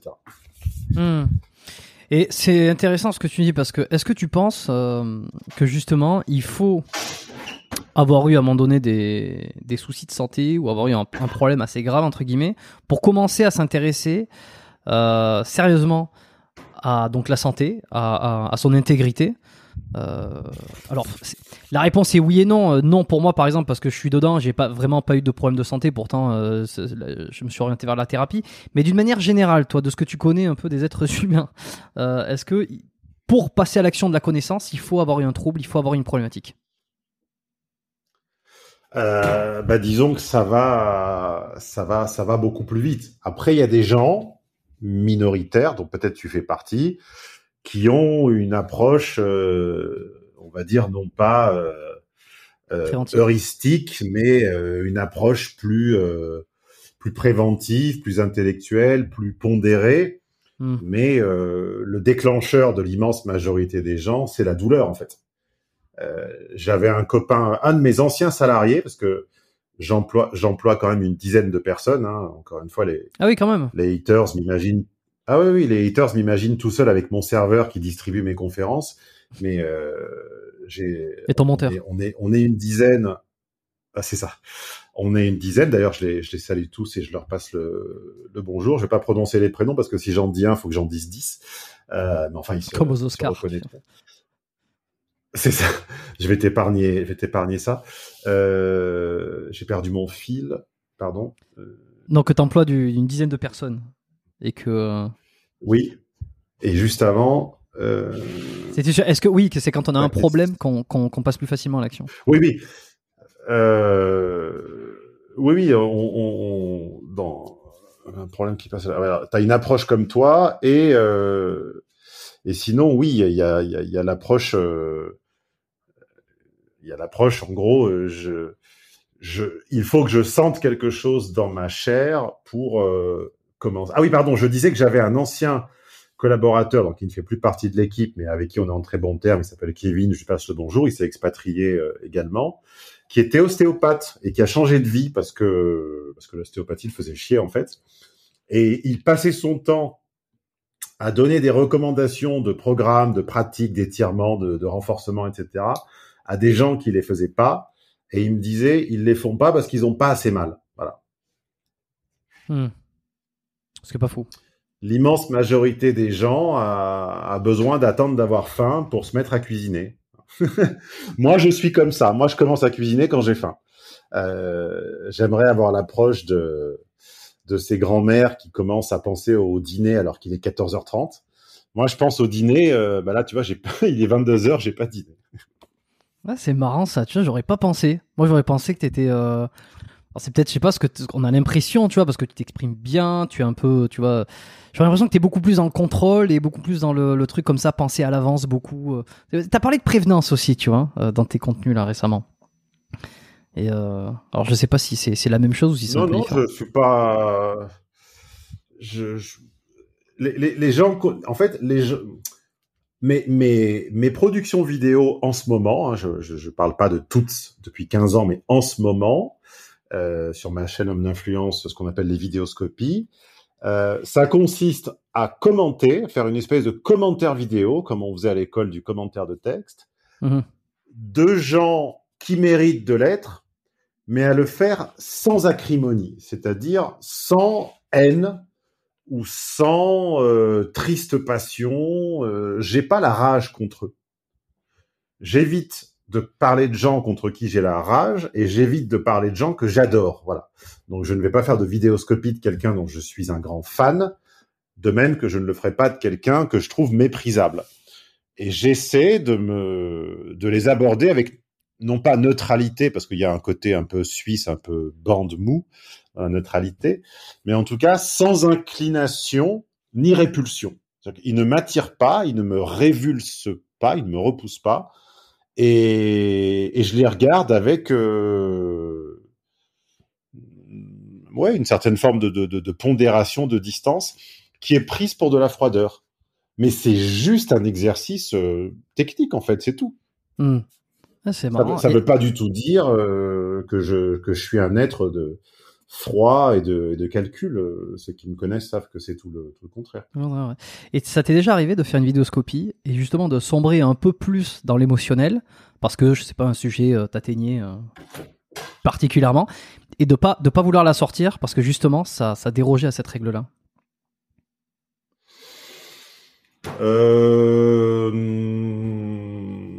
Alors j'aimerais pouvoir m'offrir le luxe de jeter à la poubelle euh, les, les, productions les moins bonnes, mais j'ai fait le choix d'être là toutes les semaines, toute l'année. Et toi qui produis, je pense que tu te rends compte de ce que c'est que d'être là toutes les semaines, toute l'année, en 2020, pas en 2000, on est en 2022. 2022. Euh, depuis 2021 ou 2020, je crois que nous n'avons pas raté une semaine de l'année, y compris Noël, y compris août. donc on continue. Hmm. Quelqu'un comme quelqu'un comme toi se rend compte de ce que c'est. Donc oui, euh, je, je, bah, une préfère être présent. Ouais, c'est ça. Donc je suis présent en continu, au, fidèle au rendez-vous. Donc euh, de temps en temps, on est obligé de diffuser euh, quelque chose que, qui peut-être j'aurais jugé améliorable ou euh, tu vois. Mmh, mmh, c'est le prix, c'est le prix de, c'est le prix de la régularité. Le prix, le prix de la constance, c'est euh, c'est une certaine forme d'imperfection. Et alors ça, je pense qu'il y en a tous ceux qui produisent du contenu de manière régulière vont, vont absolument, le dire. Absolument. Mais, mais nous, nous le comprenons et les auditeurs sont parfois un peu ingrats, ils comprennent pas. Alors euh, effectivement, moi j'ai peu de critiques négatives de ce côté-là. Euh, encore que des fois ça m'arrive. Oh, l'épisode était un peu moins bon, mais ça m'arrive pas trop trop parce que déjà je pense que euh, c'est pas je pense, c'est sûr la, grande majorité des consommateurs du podcast ils l'écoutent sur les plateformes de podcast et pas sur YouTube, donc forcément il y a moins de commentaires, il y a moins de moins de critiques négatives. mais néanmoins euh, je vois sur les contenus d'autres personnes sur YouTube, le tien, enfin les tiens ou ceux d'autres personnes, que putain, il y a des fois, il y en a, ils sont quand même d'une ingratitude. Euh, ça se voit, ça se voit qu'ils ne sont pas de l'autre côté, parce qu'on dirait que tout leur est dû finalement en tant que spectateur. Ça, ça doit t'agacer. Euh, oui, oui, oui, bah c'est la loi du genre. Et encore une fois, il faut se rappeler que toute situation a un coût et être à l'antenne, être en visibilité, ça a un coût. Et le coût, c'est de lire des, inanités. Effectivement. Une dernière chose sur tes contenus, euh, ce que tu dis sur tes vidéos, sur tes vidéoscopies, euh, il y a des fois je me dis, oh, il a osé. Il y en a plein qui, se disent ça. Ou alors, putain, comment il fait pour balancer ça, pour pas avoir peur de, je sais pas, euh, de prendre une censure, j'en sais rien. Est-ce que ça, cette, cette parole libre que tu essaies d'avoir, euh, c'est quelque chose que, que tu as, eu du mal au début C'est venu progressivement Ou alors tu t'es vraiment. Il y a vraiment eu un déclic tu t'es dit, bon, à partir de maintenant, je dis vraiment ce que je pense? Euh, oui, alors il y a plusieurs déclics. Il y a d'abord celui d'abdiquer toute ambition médiatique euh, officielle. Et ça, ça prend un certain temps parce que j'ai cru jusqu'on va dire au milieu des années 2010, j'ai cru pouvoir jouer sur les deux tableaux, à avoir euh, un ton. Euh, en fait, moi, il y, a un animateur télévision, un, animateur télévision, producteur, euh, qui a très mauvaise presse en France depuis 20 ans parce qu'on l'accuse d'avoir fait de la télé poubelle, d'avoir fait beaucoup d'argent, etc. Euh, je ne sais pas s'il est connu dans tes contrées, mais il s'appelle Arthur. Et, bah, et en fait, les, les, quadragénaires comme moi ont peut-être grandi et sont peut-être allés au lycée puis à la fac euh, le matin en écoutant dans la voiture l'émission radio d'Arthur. Mais je l'ai écouté quand j'étais très jeune aussi. Nous, voilà, nous on connaît un ton. Moi j'adorais. Enfin, je, crois que j'ai jamais eu aussi mal au mal au ventre. J'avais des crises de, de fou rire en écoutant euh, Arthur et Maître Lévy, euh, avec la, guitare de Maître Lévy qui donnait le la euh, dans, Arthur et les pirates sur Europe 1, Europe 2, etc. Et, c'est quelqu'un qui a réussi, quoi qu'on pense de lui, à, avoir une espèce de, double de double voix ou de schizophrénie contrôlée, c'est-à-dire qu'il avait un ton à la radio, il avait une voix à la radio, et il avait un humour extrêmement trash, euh, extrêmement décapant et relativement politiquement incorrect, je dis bien relativement, et un ton extrêmement policé, extrêmement commercial à la télévision. Et j'ai cru que c'était encore possible, pas à la radio, mais en, entre la télévision et Internet, ou la radio et Internet. J'ai cru que le monde médiatique me laisserait être policé à la télévision et polisson sur Internet. Sauf qu'on ne m'a pas offert ce droit. Alors peut-être que par rapport à Arthur, il y a une différence euh, que je ne connais pas. Peut-être qu'il me manque une carte. Peut-être qu'il a quelque chose que je n'ai pas. Euh, c'est peut-être le talent, c'est peut-être autre chose. Je vous laisse deviner. Mais en tout cas, euh, on m'a interdit d'être policé polisson. Ça, ça, on a fait des pétitions pour m'évincer, etc. Donc du coup, je ne suis plus que polisson. voilà. Pour répondre à ta question et faire la rime jusqu'au bout. Ah, tu t'es dit, c'est bon, je passerai pas à la télé, j'abandonne. Et en plus, je, pense que tu t'es rendu compte aussi que tu n'en avais pas besoin. Parce que avec ce que tu produis sur YouTube, sur Internet, maintenant tout le monde est sur Internet. Tu plus besoin de passer à la télé pour avoir une, une espèce de crédibilité. Ou une, une autorité. Euh, oui, après, ça dépend ce que tu appelles besoin. C'est une autre carte de visite, la télévision. Tu n'es pas remarqué des mêmes personnes. Tu n'as pas les mêmes invitations. Tu n'as pas les mêmes propositions. Euh, hmm. C'est une autre vocation. C'est autre chose. Hmm. Ok. Enfin, Et bon, alors- ça, c'est- fini, c'est plié. Et je te disais, il y a deux raisons. Il y a abdiquer toute ambition euh, de carrière. Mm. Et la seconde, c'est le fuck you money. Hein, parce que euh, à un moment, euh, les gens l'ouvrent euh, quand ils euh, ont accumulé euh, de quoi se retourner en cas de en cas d'averse. Tu vois, le petit parapluie qui permet de pas être mouillé sous la pluie. Ah ben on n'est jamais plus fanfaron et tranquille quand on est tranquille justement. Tu vois, Elon Musk ne l'ouvrirait pas quotidiennement sur Twitter si euh, c'était pas Elon Musk, enfin s'il n'avait pas le capital d'Elon Musk. Oui, Donc bien je suis très loin de l'avoir parce que je suis imposé et absolument pas euh, défiscalisé. Hein. Moi, je paye mes impôts à l'État français. Je ne suis pas au Delaware, je ne suis pas au Luxembourg, je ne suis pas à Andorre, euh, je ne suis pas à Monaco. Hein. Euh, donc euh, pour cette raison, je ne suis pas ultra riche. Euh, mais euh, j'ai quand même généré euh, par mon travail quelques millions d'euros, honnêtement, fis- fiscalisés et imposés, et ce qui me permet de, de dire un peu plus ce que je pense que quand je suis arrivé à Paris à, à, à l'âge de 20 ans, euh, avec euh, avec mes dents pour sourire et, et mon peigne, parce que j'avais encore des cheveux à l'époque. Hmm. Ah bon, c'est intéressant, c'est intéressant de voir ça. Et alors, le, pour revenir un peu sur, euh, sur le sport, euh, c'est quand que tu as démarré euh, l'activité sportive? J'ai- J'aimerais faire le pont aussi entre ce qui se passe, entre un Stéphane Edouard qu'on voit entrepreneur, euh, bah, qui gère une équipe, qui gère, euh, qui gère des gens, euh, qui produit du contenu, euh, qui a une activité professionnelle soutenue, et le sport. Comment tu l'imbriques Comment t'as démarré Comment tu l'as imbriqué là-dedans À quel point ça s'est entrelacé? Euh, est-ce que je alors est-ce que je peux te demander un service? Tu peux, tu peux toujours me demander. Est-ce qu'on peut faire une petite pause de 5 minutes? Je meurs de faim, euh, je parle beaucoup. Est-ce que tu me donnes 5 minutes pour me choper une tartine et on reprend? Il n'y a pas de souci. Tu sais ce que je vais faire? Je, je laisse comme ça. Euh, je ferai le cut après parce que comme ça, ça laisse l'enregistrement faire. Je ferai le, je ferai le cut. Il y a pas de problème. Moi, je vais aller pisser. Tu vois, donc je vais en profiter aussi. Allez, On se retrouve, 10h10, on se retrouve ici. euh, je, te, je te rejoins Ouais. vers 15, ok? Ouais, c'est bon, c'est bon, suite, ça merci. Euh, donc oui, je, je sais plus. Je t'avais demandé euh, quel était le. Attends.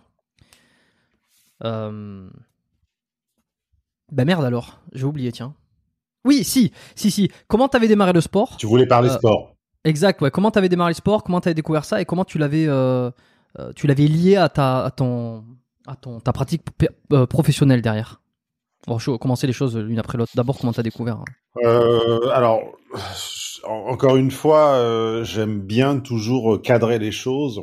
Je ne m'arroge aucune euh, prédisposition d'expert du sport ou quoi que ce soit. Je ne suis pas un sportif. J'ai une profession intellectuelle, donc je suis Mhm. ipso facto euh, dans la plutôt dans la case intellectuelle. Euh, j'ai pratiqué des sports toujours à titre de loisir, avec plus ou moins de réussite. Donc, je ne prétends dispenser aucun conseil sportif d'aucune d'aucune manière, mais euh, je suis arrivé à un résultat qui, pour mon âge, je répète, bientôt 45 ans, et quand je me compare aux autres hommes euh, de la salle de sport de mon âge, je me dis que je suis arrivé à un résultat qui est qui est qui est pas trop mal. Euh, je crois qu'il est de bon ton. Euh, sur ton podcast, il se montre un peu torse nu, les gens, non? C'est un peu le concept, non? Non, non, non, pas, pas- rarement, Non. rarement pendant les, C'est pas chez toi. interviews. Je, je- je confonds alors. Non, surtout Ah. sans caméra. Ah pardon, Mais, oui, euh, non, pe- pendant l'interview, euh, enfin pendant la discussion, pendant le- l'enregistrement, non. Euh, après, oui, sur les réseaux, certains, euh, c'est un peu leur, ils se- Ouais. ceux qui sont coach ou quoi. Alors, je, je, je, je, je ne le fais pas, mais je te montrerai juste à titre de curiosité, je te montrerai peut-être un truc que tu pourras insérer quelques secondes sans en faire une vignette, euh, où euh, Mm. les, les auditeurs entre 40 et 50 ans euh, pourront se, se comparer et, et voir objectivement euh, Bah, peut-être. de, de, de quoi il en retourne. Si, si tu m'envoies la photo ou si tu m'envoies le truc, à la limite, je pourrais peut-être l'insérer dans les- la, la description du podcast, dans, euh, sur un lien, pour ceux qui veulent aller cliquer, aller voir le- la, la photo que je pourrais héberger sur Voilà. Drive, par exemple. Donc, je ne suis pas un sportif, mais je trouve que par rapport à la moyenne des gens sportifs et non sportifs réunis, euh, je suis arrivé à un compromis athlétique euh, sa- satisfaisant pour moi. Et qui me met à l'abri de tous ces, de toutes les déclinaisons de l'entorse cervicale que je te racontais au, au début. Mhm. Euh, donc, en gros, euh, bah, quand tu quand tu dépasses le mètre 85 ou le mètre 90 déjà à l'école, on t'inscrit bon gré mal gré à à peu près euh, tous les sports de grand. Donc, ça veut dire qu'on t'incite à faire du volley, on t'incite à faire du, du basket. Au basket, tu joues évidemment euh, pivot.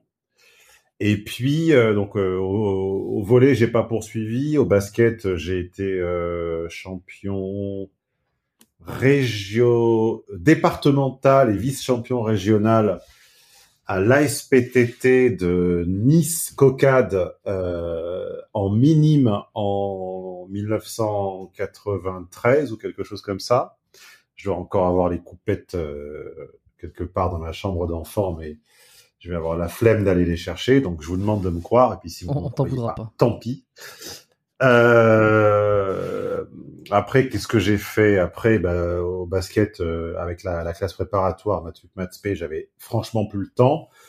Et puis, euh, et puis à 1m94, en fait, j'ai une taille un peu bâtarde, qui est que je suis trop petit pour un pivot, trop grand pour trop grand et pas assez technique pour un meneur. Donc en gros, j'aurais pu jouer ailier, mais ailier, il faut un très bon shoot. Et un très bon shoot, ça s'obtient avec beaucoup, beaucoup, beaucoup de pratique. Ce qui veut dire qu'il faut aller à l'école avec son ballon de basket, il faut rentrer de l'école avec son ballon de basket, il faut euh, shooter à l'entraînement pendant des heures tout seul dans une salle. euh, et j'avais pas la passion. Voilà, je je n'ai jamais eu la passion d'un sport. Je pense que je le tiens de mon père qui a qui avait également un physique comme ça longiligne et athlétique et qui a picoré dans plein de sports. Euh, l'athlétisme le, le, le volley le basket le truc. Et j'ai une facilité à apprendre les sports mais je n'ai pas la passion qui me permet d'y briller. Voilà.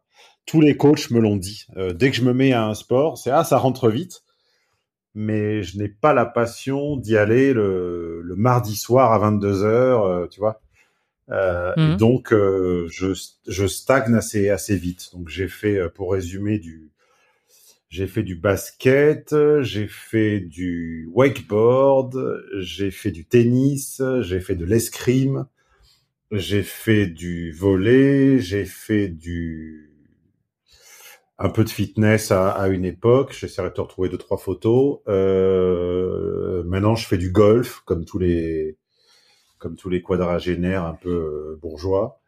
Et qu'est-ce que j'ai fait? J'ai fait de la, de la boxe thaï, de la boxe anglaise, euh, voilà. Mais encore une fois, euh, toujours en, en naviguant euh, dans cette espèce de faux niveau où, euh, du moment que je suis plus débutant et qu'il faut persévérer, je m'ennuie en fait. Voilà. Ok, je vois. Je ne, je ne brille à, je ne brille à aucun de ces sports. Et tu ne m'as d'ailleurs jamais entendu euh, prétendre être un expert à, à aucun sport. Par contre, c'est vrai que j'ai glané de tous ces sports des mouvements euh, qui me permettent aujourd'hui, en les reproduisant, avec ou sans poids, euh, poids du corps, élastique, euh, kettlebell, etc. J'ai glané un peu de tout ça, ce qui me permet d'avoir une bonne proprioception, plus mal au dos et euh, d'être relativement en forme. Voilà, voilà ce que ça m'a apporté.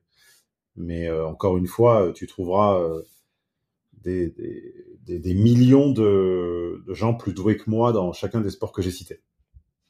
Ok, alors et qu'est-ce que tu penses toi de, enfin qu'est-ce que t'en penses ou comment tu le perçois euh, l'avènement euh, de de tout de tout ce qui concerne le fitness, euh, le fitness, la musculation, l'ima- l'image du corps un petit peu parfait, esthétique sur ces 10-15 dernières années.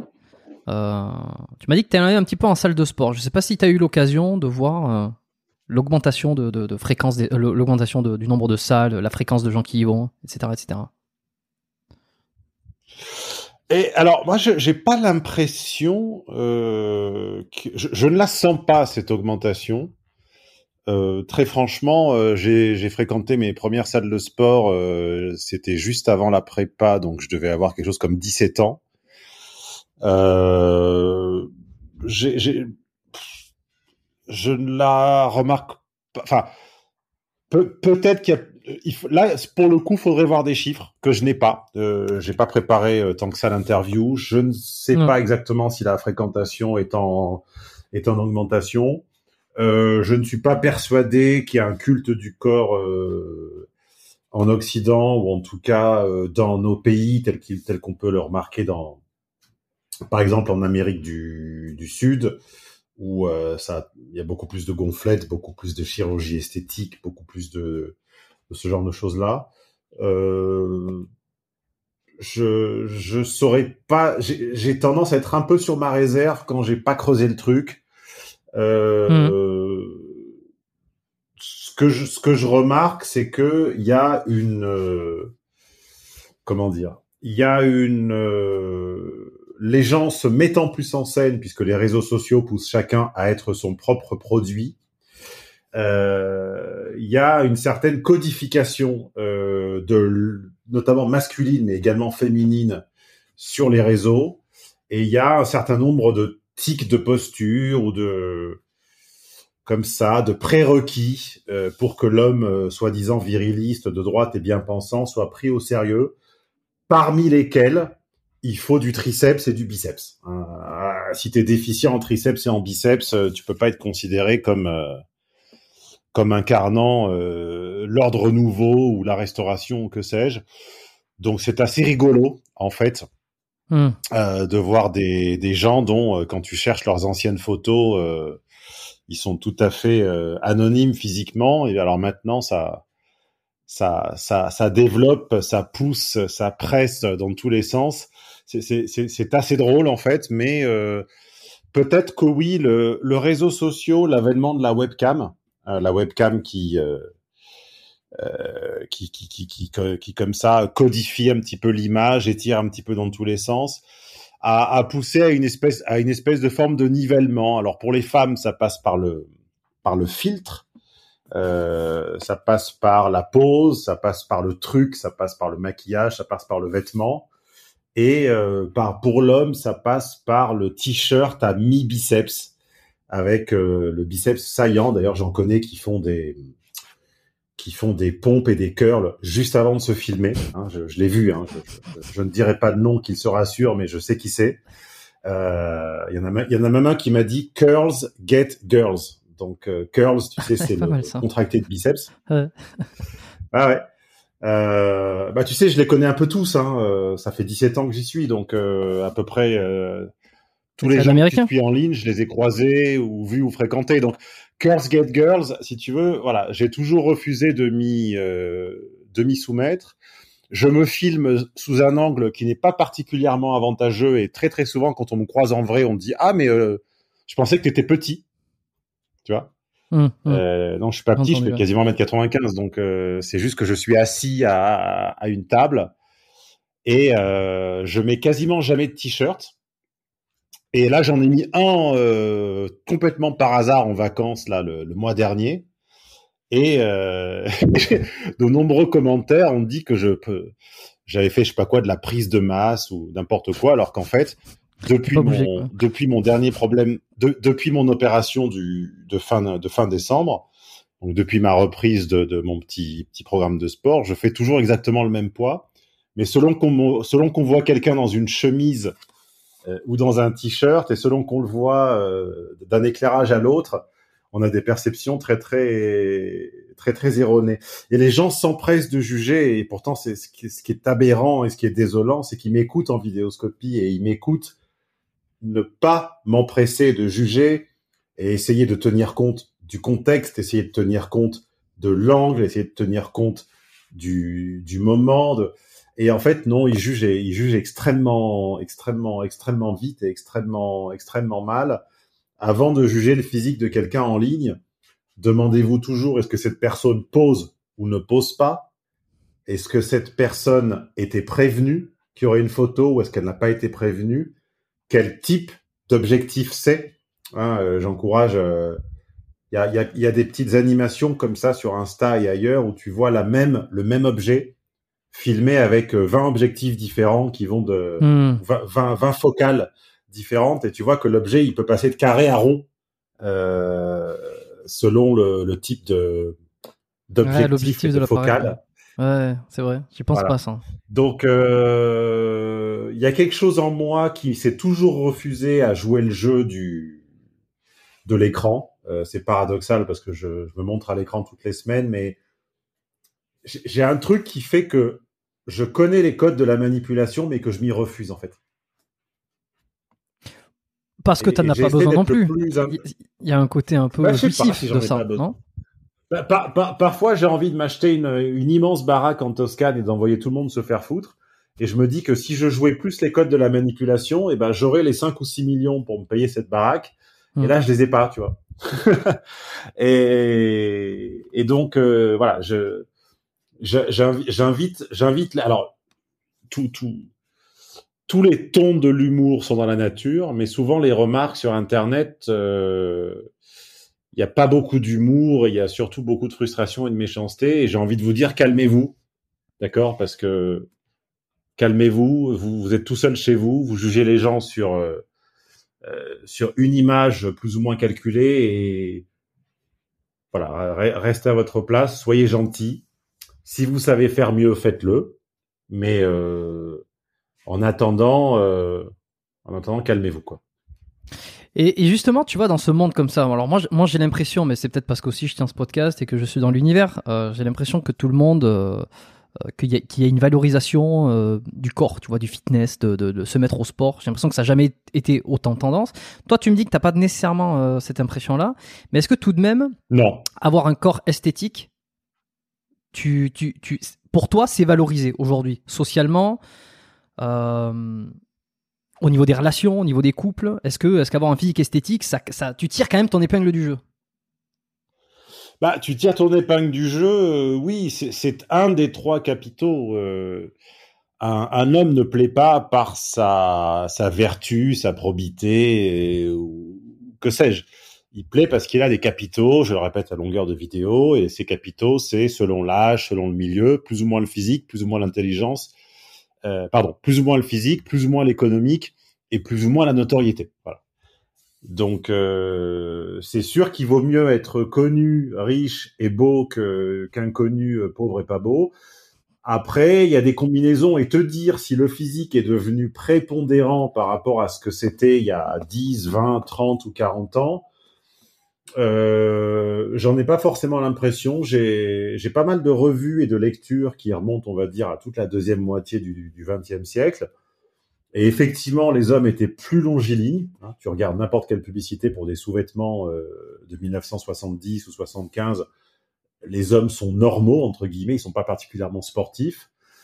Après, c'est simplement euh, une histoire de une histoire de normes. Le, les, compléments alimentaires, les, appareils de musculation, ayant, j'imagine, euh, étant, étant j'imagine plus performant, je pense qu'il est plus facile d'arriver à un physique imposant en 2022 que ça ne l'était à l'époque de Lou Ferrino et Hulk euh, en 1985. Parce que je veux dire, on a tous euh, tous les quadras ont grandi avec Schwarzy, avec avec avec Sylvester, avec mmh. Hulk.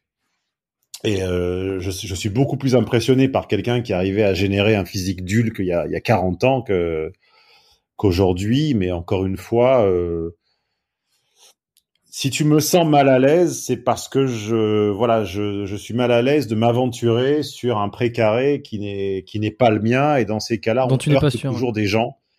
Hmm. Euh, on heurte les pratiquants, euh, on heurte les non pratiquants. Euh, donc voilà, je Tiens, ben- faire un petit pas en arrière et, te laisser cette, cette initiative. Eh ben attends, mais tu vois, je vais rebondir sur un, petit truc parce qu'on va faire le pont entre euh, entre un de tes sujets de prédilection, à savoir euh, le, le patriarcat ou, sa, dénonciation, et le fitness et l'image de soi. J'ai vu passer un truc il y a pas si longtemps. C'était une phrase, euh, alors complètement sortie du contexte évidemment, c'était un tweet ou une, phrase, une story. Euh, c'était euh, le patriarcat a réussi à nous faire croire, c'était une femme qui disait ça, a réussi à nous faire croire qu'il fallait qu'on soit belle, ceci, cela, tout en excluant qu'on avait aussi des défauts. Et, et j'aimerais savoir ce que tu en penses de ça. Est-ce que tu penses que le patriarcat est à l'origine de beaucoup de mots sur l'image de la femme et de, ce qu'on attend d'elle? Non, non, alors là, euh, on va être clair. euh, je vais t'épargner un, petit cours de socio-anthropologie sur le patriarcat euh, dans ses niveaux euh, familiaux, euh, politiques et, religieux. On va être beaucoup plus concret que ça. C'est une arnaque. c'est une arnaque car en réalité, la petite fille n'est pas soumise au jugement du regard des hommes. La petite fille est soumise au, jugement du regard des mères et des tantes.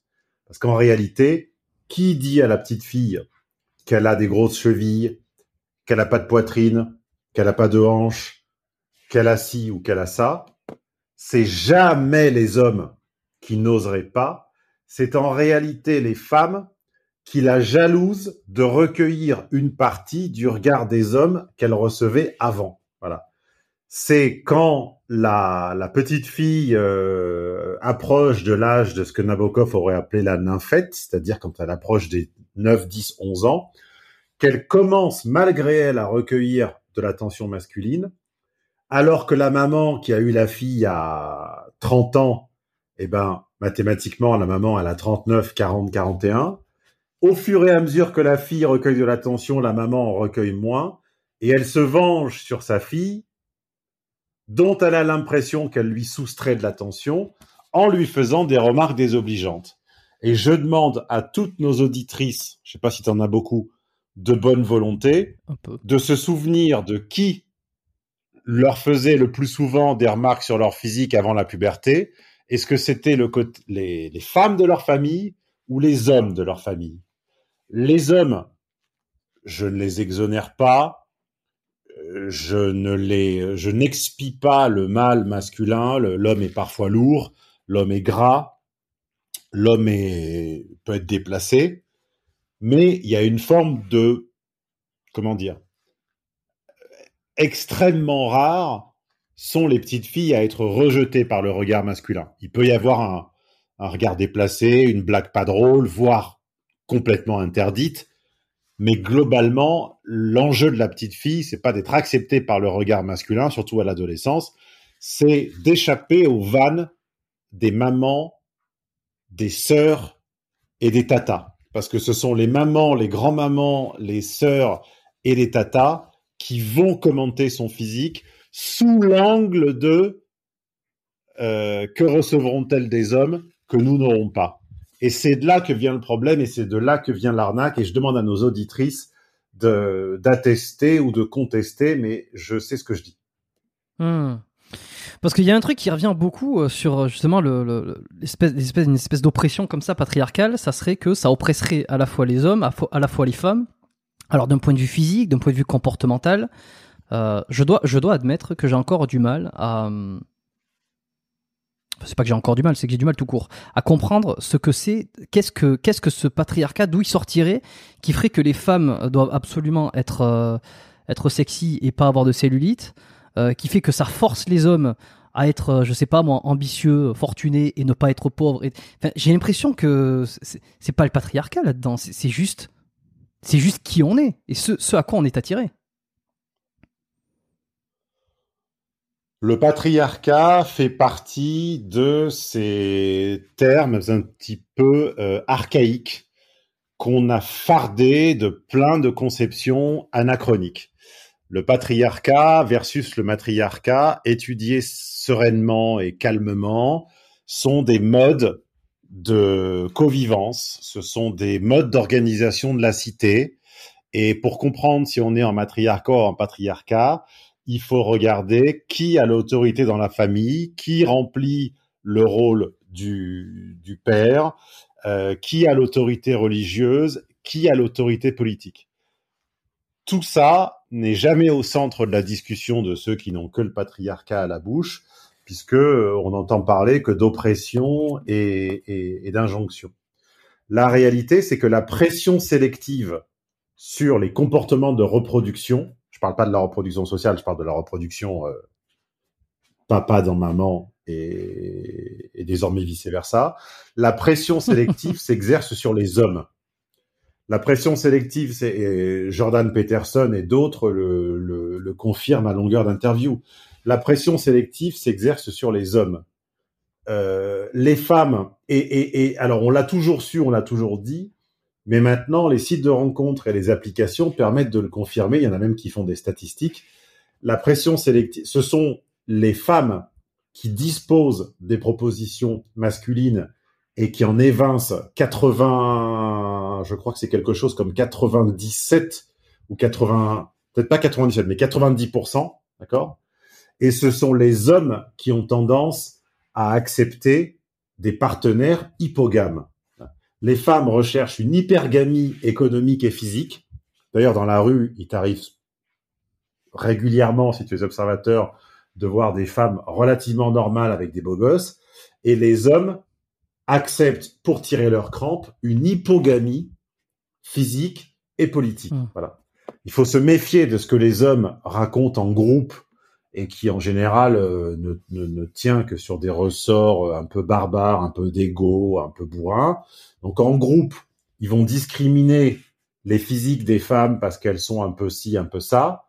Quand ils sont pas en groupe et qu'il faut pas dormir seul, ils prennent absolument n'importe qui et n'importe quoi. Et la même dont ils se moquaient en disant que euh, elle avait un trop gros cul ou je ne sais pas quoi une demi-heure avant, je peux t'assurer que s'ils la recroisent à la sortie du resto et qu'elle leur demande une clope et qu'elle sourit, ils vont y aller. C'est ça la réalité. Donc la pression sélective, contrairement à ce que nous raconte le féminisme, n'est pas sur les femmes qui, pour la plupart, ont accès à 99% des hommes qu'elles veulent. Hein?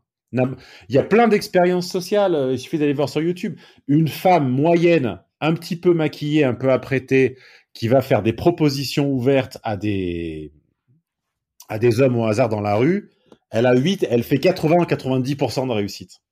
Un homme fait zéro. Zéro.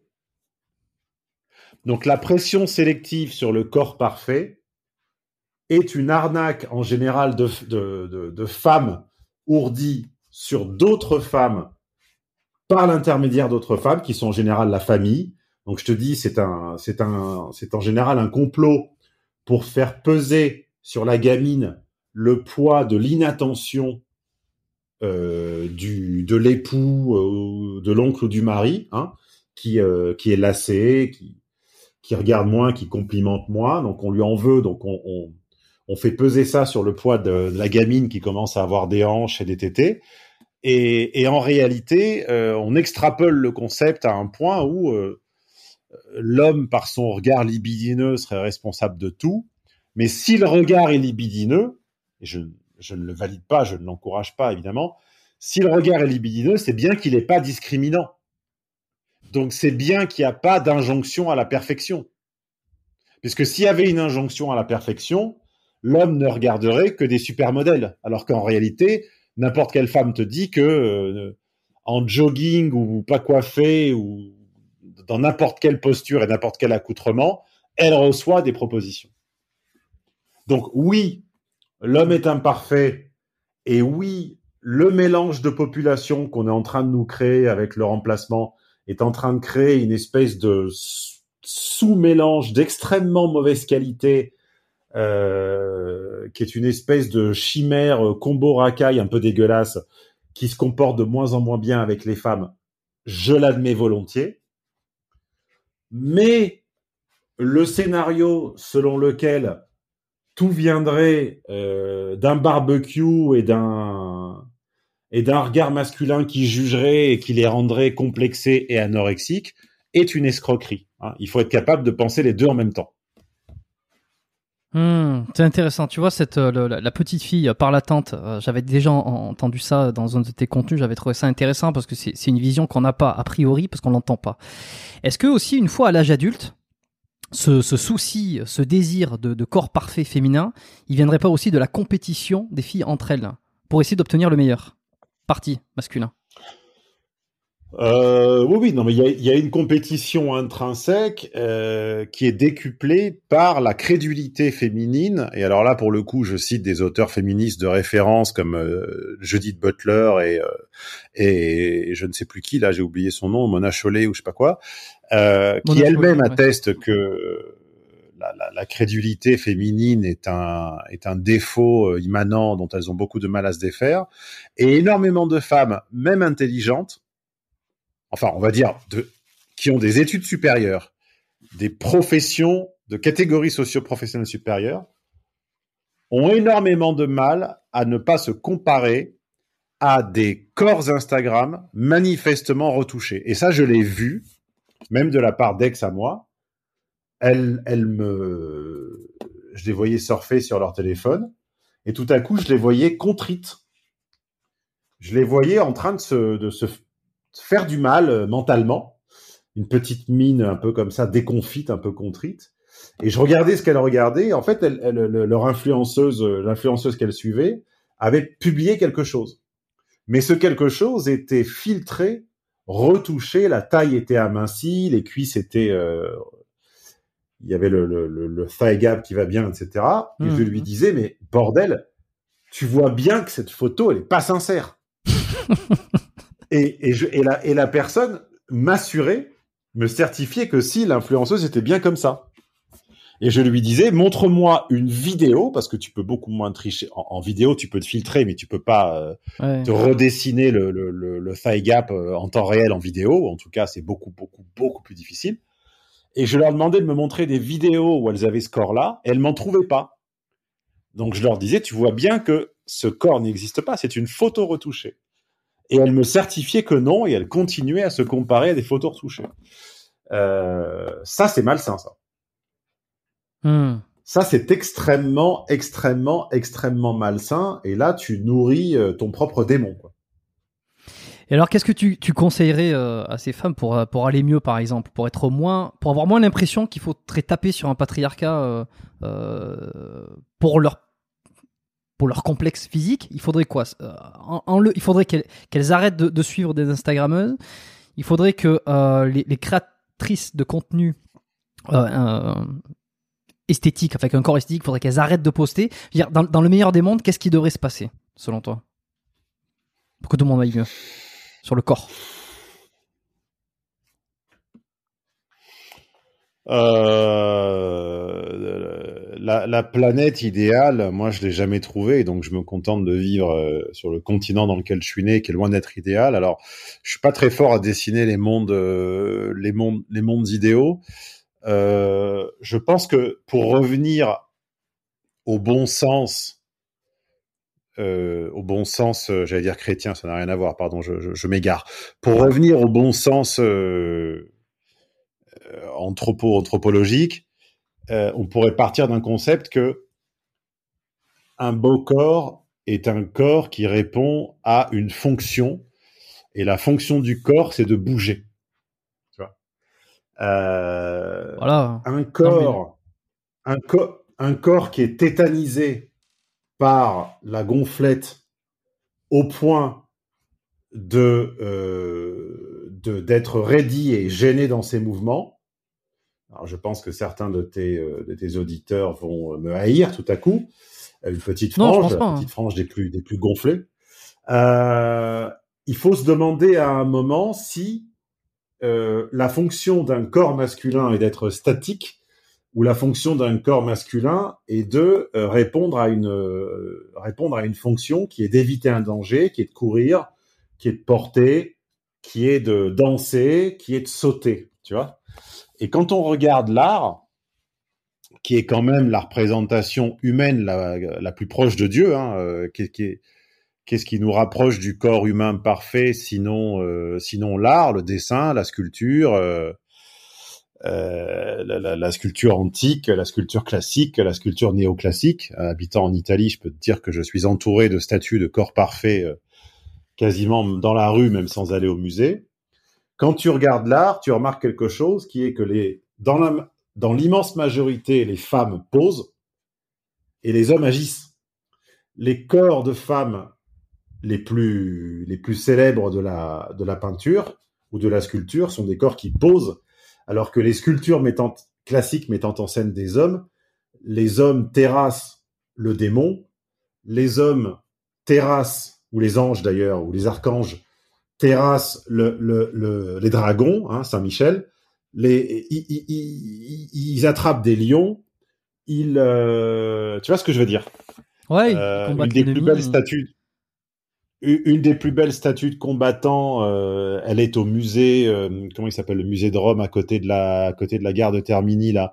Ça s'appelle le, le, le, boxeur. C'est un combattant qui met ou qui enlève ses bandes de protection sur les mains. On ne sait pas, puisqu'évidemment c'est compliqué sur une statue de te dire s'il les met ou s'il les enlève.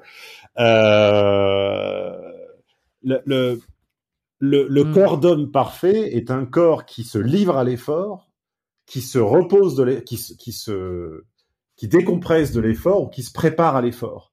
Alors que l'immense majorité des œuvres d'art euh, euh, iconiques, euh, de la Joconde à la Fornarina, en passant par évidemment, c'est juste quand tu veux les citer que hop, tu as l'écran noir et tu ne te, tu ne te souviens plus, sont des femmes immobiles dans une position d'imploration, d'attente ou de pause.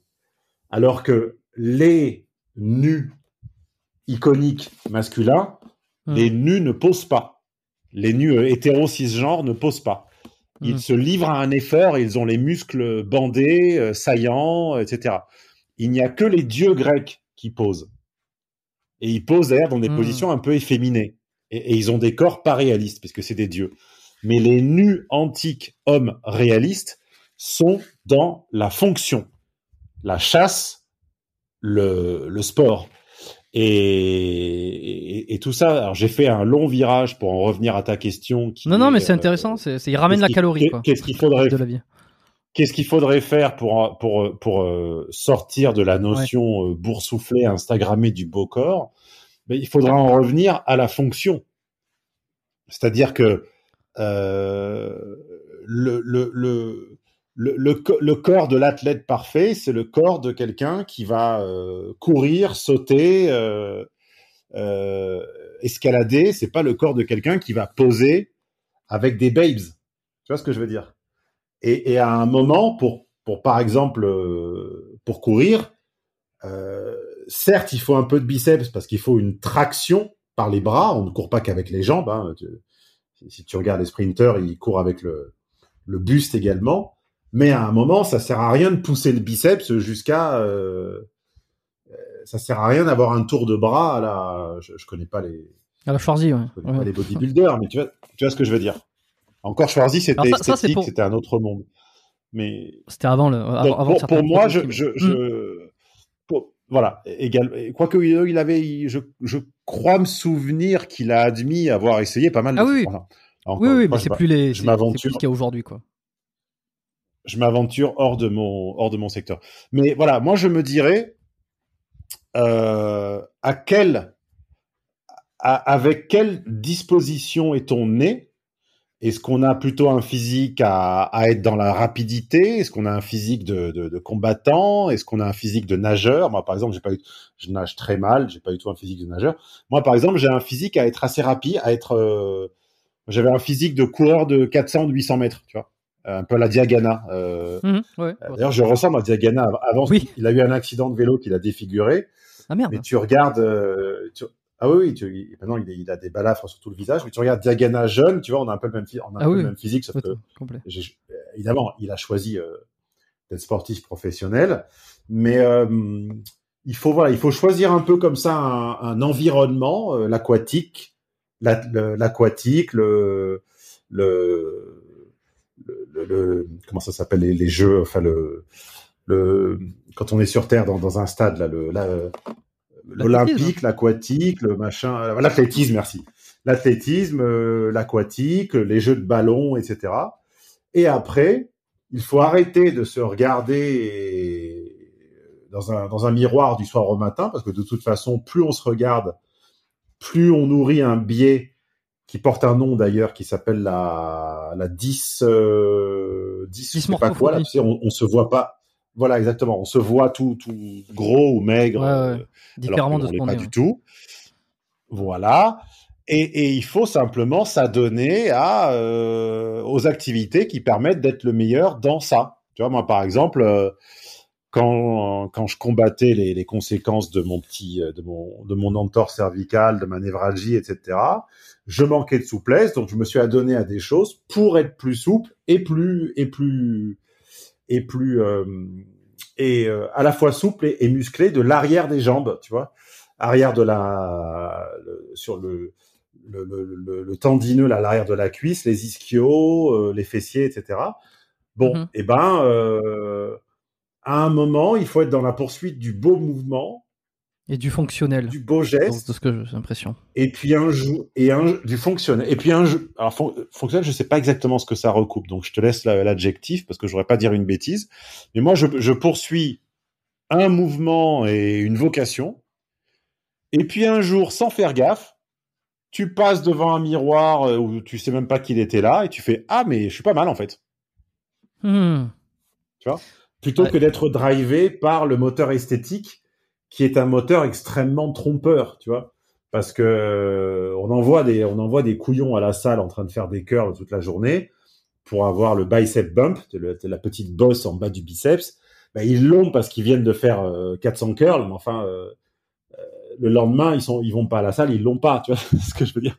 Tandis que quand, quand tu es quand tu es motivé par le par la fonction, je, je, trouve humblement, à mon, à mon, humble niveau extrêmement amatorial, que euh, finalement tu te poses moins de questions, mais peut-être un peu, un peu meilleur que quand tu es drivé uniquement par, euh, par l'esthétique. Et un autre avantage, c'est que quand tu réfléchis en, en, en, vocation, en fonction, en mouvement, eh bien, quand tu t'inities à un sport, normalement, t'es pas trop mauvais parce que tu as développé une bonne proprioception et ton coach te dit ah tu, tu captes vite, tu, tu... est-ce que tu as fait d'autres choses? Parce que tu sens le tu sens le mouvement, tu vois ce que je veux dire? Mmh mmh Oui, tu as, les schémas, euh, peut-être en scientifique, on dirait tu as les schémas moteurs qui se font plus facilement, euh, la connexion des neurones. C'est ça. Ouais. C'est ça. C'est ça, c'est ça. Donc, euh, je suis plutôt là-dessus. Ouais, je suis plutôt sur euh, avoir un physique qui me permette de suivre n'importe qui en initiation de n'importe quel sport et de ne pas être ridicule. Enfin, je, resterai euh, évidemment un débutant, mais de ne pas être ridicule. C'est-à-dire que là, aujourd'hui, euh, je te mets au défi de m'emmener sur un sport que j'ai jamais fait avec d'autres et tu verras que je serai un des meilleurs des nouveaux. Mmh, ok, je saisis. Ah, c'est intéressant euh, comment ben voilà comment on essaie de, de, de comment tu perçois comment tu veux percevoir ça et comment tu penses que c'est intéressant. Mais si je reviens, tu vois, Sauf la natation parce que je suis vraiment nul. C'est pas, pas, et pourtant t'as des longs bras en plus, donc tu, tu devrais être capable d'aller chercher loin devant pour aller ramener. Je, je, je, le sens pas, je le sens pas, je le sens. Ouais. Ouais, bon des fois après c'est pas mon élément. C'est ça. Et alors sur sur les femmes qui euh, dans l'Antiquité sur les tableaux au niveau de, de des arts, tu dis qu'elles posent beaucoup. Euh, le problème, c'est qu'aujourd'hui, sur Instagram, elle pose beaucoup aussi. Alors, est-ce que, est-ce que, je sais, comment ça se fait et comment, comment elles se sortent de là? Est-ce qu'elle aussi, tu penses qu'elle devrait revenir sur un état de fonction? Ouh là là, euh, là tu me demandes de me livrer à quelque chose euh, que je récuse, qui est de donner des conseils aux gens. moi, j'aime. Alors, c'est vraiment, c'est pas. Donc. Non non mais c'est pas des conseils tant sur sur sur quoi faire en termes de en termes d'activité tu vois. Mais c'est plutôt euh, si on veut essayer de se soustraire à, à, à l'image de soi au problème que ça que ça engendre la dysmorphophobie tu as dit que c'est bien de revenir sur de la fonction et peut-être aller chercher, euh, aller avoir une, euh, une conséquence sur un physique. Tu vois, un physique qui va être attractif, ça va être une conséquence de ce pourquoi tu le fais. Euh, mais tu as, tu es parti sur cette idée parce que tu, mentionnais le fait que dans des, dans des tableaux, dans des anciens tableaux, les hommes étaient en mouvement sur des sculptures aussi, alors que les femmes avaient tendance à beaucoup plus poser. C'est pour ça que je me pose cette question. Bah oui,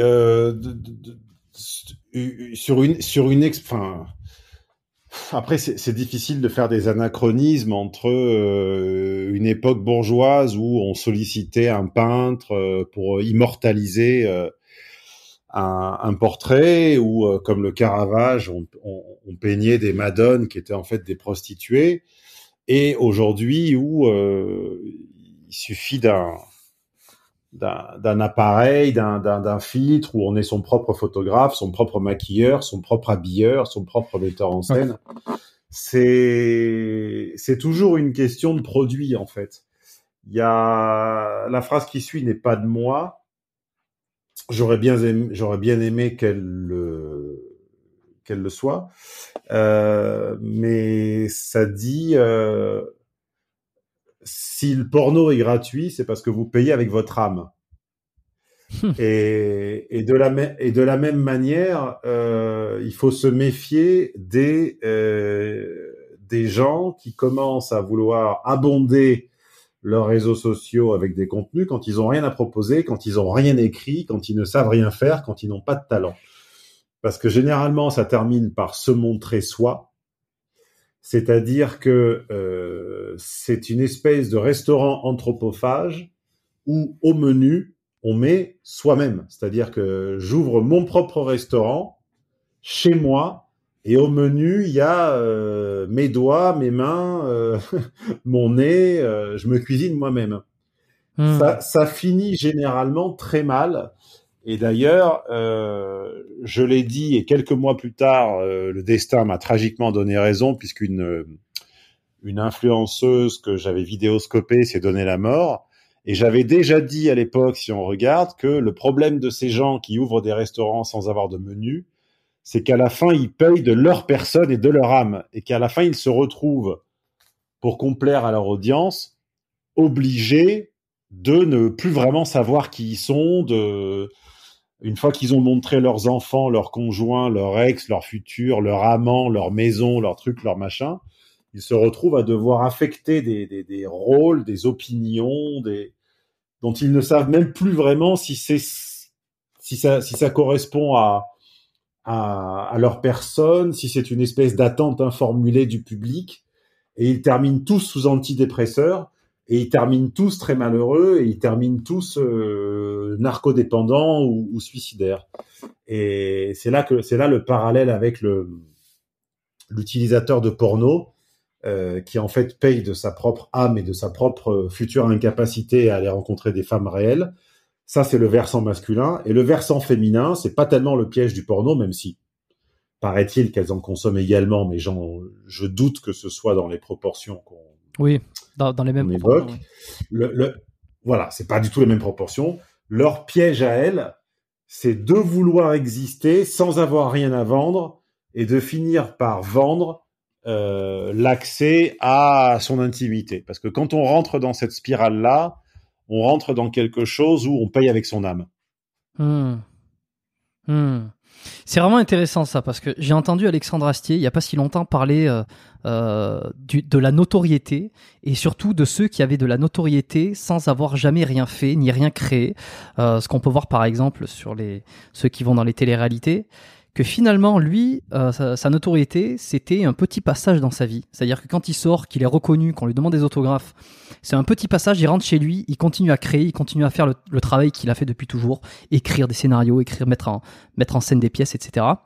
Là où la personne qui a acquis une notoriété uniquement par son image, en fait, ce, moment où elle est reconnue représente absolument tout, et une fois qu'elle rentre chez elle, il n'y a plus rien exactement de la manière dont tu le décris pour quelqu'un qui vendrait son image pure et qui en fait, euh, une fois que, que je sais pas, qu'il y a plus de likes ou qu'il y a plus de ceci ou quoi que ce soit, il y a plus rien derrière. Il y a plus de passion, il y a plus d'activité, il y a plus de création.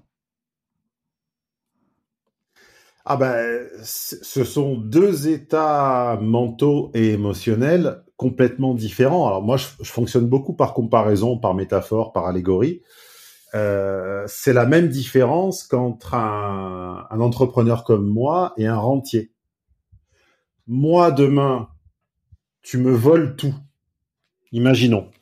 Hmm. Euh, on s'associe, je manque de, je manque de discernement, euh, tu me voles ma marque, tu me voles mes clients, tu me voles mes collaborateurs, tu me voles absolument tout. Bon. Moi, je peux tout refaire en deux ans. Absolument tout ce que j'ai fait, tous mes contenus, je peux les réécrire euh, et, je, regagnerai ce que j'ai perdu. Alors certes, euh, ça va me crever, certes, ça va me déprimer, certes, ça va peut-être se terminer en arythmie, mais euh, je peux te dire que moi, on m'enlève tout, je refais tout demain, pareil, mieux. Hmm. Un rentier, un mauvais investissement, un mauvais placement, son capital disparaît et il ne sait pas le refaire puisqu'il est rentier. Il l'a jamais fait. Hmm. Et, oui, ce qui compte, c'est la compétence. Émotionnel, l'état émotionnel l'état nerveux, la baseline nerveuse de quelqu'un qui sait refaire tout ce qu'il a fait et de quelqu'un qui, tient à son capital comme à la prunelle de ses yeux parce qu'il sait que s'il le perd, c'est fini, il ne saura plus jamais le reproduire, ne sont pas du tout les mêmes. Et, et, et, ce parallèle s'applique à quelqu'un qui vit de euh, une espèce de pseudo fame basé sur son physique sans aucun contenu réel. Et Dieu sait qu'il y en a euh, sur sur Internet qui ne vivent que de des, photos de leur corps en vacances ou leur euh, tenue ou machin, versus versus des gens dont en fait les réseaux ne sont que une façon d'animer leur activité réelle, que leur activité réelle soit euh, la restauration, le sport, euh, la, production, l'événementiel, l'intellectuel, peu importe. C'est moi, tu me fermes mes réseaux, je vais avoir le seum pendant deux jours, mais je trouverai autre chose. Tu vois ce que je veux dire? M6 m'a viré, j'ai trouvé autre chose. RMC m'a viré, j'ai trouvé autre chose. Flammarion m'a viré, j'ai trouvé autre chose. Euh, tu prends par exemple une personne sur laquelle j'aimais bien euh, taper gentiment à une époque, même si elle a un petit peu disparu de la circulation, hein, Karma. Tu prends une, une, journaliste chroniqueuse comme Agathe Oprou, euh, qui n'est, je crois d'ailleurs à ma connaissance, plus à la télé. Tu lui fermes ses réseaux, enfin, tu, tu l'empêches de se montrer en maillot de bain ou en loup-boutin, ça rime. Il n'y a plus personne. Il n'y a plus rien. Parce que tu, euh, je peux te garantir qu'elle va pas écrire une collection, elle va pas écrire une collection de bouquins ou elle va pas animer. Euh, moi, j'ai écrit une centaine de, écrit, donné et enregistré une centaine de conférences en, en, en 10 ans, en 12 ans, qui sont accessibles au téléchargement immédiat sur mon site. Il suffit de taper euh, Stéphane Edouard séminaire ou conférence sur Google d'aller voir mon site euh, Consulting ou Homme d'influence pour le trouver. Je le laisserai, hein, je le euh, laisserai en description. je peux, je, je, sais bien et c'est gentil. Euh, je peux te garantir que c'est hors de leur portée, si tu veux.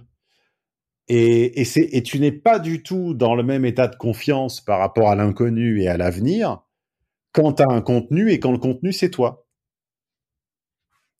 Hmm. Parce que quand le contenu, c'est soi, c'est de l'autophagie. Tu es obligé de te mettre en scène d'une manière qui séduise, qui émeuve et qui surprenne tout le temps. Ça veut dire que mm. le matin, tu te demandes, tu te demandes où tu vas aller, comment, ce que tu vas porter, avec qui, pour être capable de le mettre en lumière. Et après, ces femmes-là, alors j'en connais peu parce que j'ai tendance euh, à pas forcément les rechercher énormément. Ces femmes-là, quand tu les connais dans le, dans le, dans le réel, elles sont toutes à demi-alcooliques, euh, avec des peaux dégueulasses. D'ailleurs, c'est pour ça qu'elles se filtrent tout le temps. C'est parce qu'elles ont des peaux dégueulasses, parce qu'en fait, elles picolent et elles se droguent euh, pour surmonter euh, l'ennui.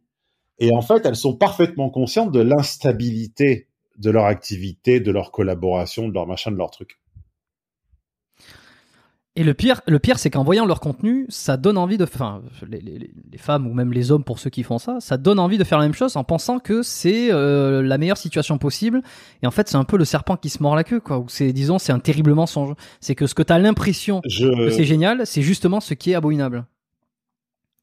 Je partageais ce matin même sur mon compte Twitter euh, compte Twitter que j'allais plugger, mais je sais même plus comment il s'appelle. Je sais plus si c'est Stéphane Edouard ou homme d'influence, peu importe. Je partageais ce matin sur mon compte Twitter la l'annonce qu'une candidate de mon ancienne émission de télé, donc l'émission pour laquelle j'étais expert sur M6 dans la première saison, Mario Premier Regard, une candidate de la dernière saison, saison 4 ou 5, quelque chose comme ça, euh, avait voulu devenir influenceuse, ça avait échoué, elle était sur la paille, elle était à découvert. On ne peut pas inventer une coïncidence d'exemple comme ça. C'est-à-dire que moi, cette émission débarque, je déprime une semaine, mais l'année qui suit, je fais un million de chiffre d'affaires, quasiment tout seul. Une candidate qui n'a rien d'autre à montrer que ses cheveux et ses masques de beauté, elle fait pas un million de chiffre d'affaires, elle fait 2500 euros de découvert, elle se met à pleurer dans les journaux. Tu vois la différence? Hmm. Et oui, la, la, la compétence, euh, le- le- l'antifragilité aussi, le, la résilience, euh, tout ça quoi. Euh, mais il faut en avoir conscience, je veux dire, euh, parce que là, vraie, la vraie résilience, la vraie résilience, c'est pas de balancer des punchlines sur les réseaux sociaux et de faire des curls juste avant de se filmer pour avoir un bicep bump. La vraie résilience, c'est qu'est-ce que tu as fait quand tu été écarté, euh, licencié, quand tu t'es retrouvé devant un juge de gauche woke qui t'a humilié, ou quand tu as eu un, un souci de santé? Est-ce que tu as fait une collecte de dons sur Tipeee, comme une grosse merde, ou est-ce que tu as continué à bosser sans rien dire pour n'en parler que quand le problème est résolu? Bon, ben moi, j'ai répondu à la question, si tu veux. la question est vite répondue, comme dirait l'autre. Euh, non, non, mais c'est voilà. intéressant. Et alors, attends, il y a un autre cas euh, que tu as déjà abordé sur ta chaîne, et là, tu vas me dire où c'est qu'elle se trouve. Une, euh, une pseudo-influenceuse qui donne des conseils sur sa chaîne YouTube euh, en se en se maquillant, en se- je veux dire, en ayant tous les attraits que tu nous dis aujourd'hui, c'est-à-dire en essayant de vendre son image euh, esthétique, euh, qui donne des conseils aux hommes. Tu avais débunké une de ses formations. D'ailleurs, tu n'as plus refait de débunkage de Ah, formation. je l'ai acheté. Oui, tu l'avais acheté et tu l'avais débunké. acheté sa formation. C'était, c'était absolument, c'était génial. Et ben j'ai appris récemment oui, on que va pas lui faire de. Non, on va pas lui faire de. Ah, dis-moi, dis-moi. non, non, j'ai appris que euh, non seulement euh, bon, elle continue, elle était toujours là, mais que maintenant elle mettait en avant son compte OnlyFans dans laquelle tu pouvais la voir nue, Bien sûr. etc., etc. Donc en fait, on est sur un paradoxe qui est génial. Je produis du contenu, euh, façon de dire, je, je- je- j'amène une certaine valeur qui est euh, à caractère euh, amélioration des, pour que les hommes s'améliorent, pour qu'ils comprennent un peu mieux les femmes. Et puis derrière, c'est-à-dire que non seulement je ne leur donne pas des, des bons conseils, parce que les conseils sont extrêmement minables, à mon point de vue, mais en plus, non seulement je ne les forme pas à être meilleurs avec les femmes, mais en plus, je vais les mettre dans une, dans une situation encore pire, c'est-à-dire à me payer pour obtenir ce qu'ils n'obtiendront jamais de moi, c'est-à-dire euh, mon corps. C'est formidable.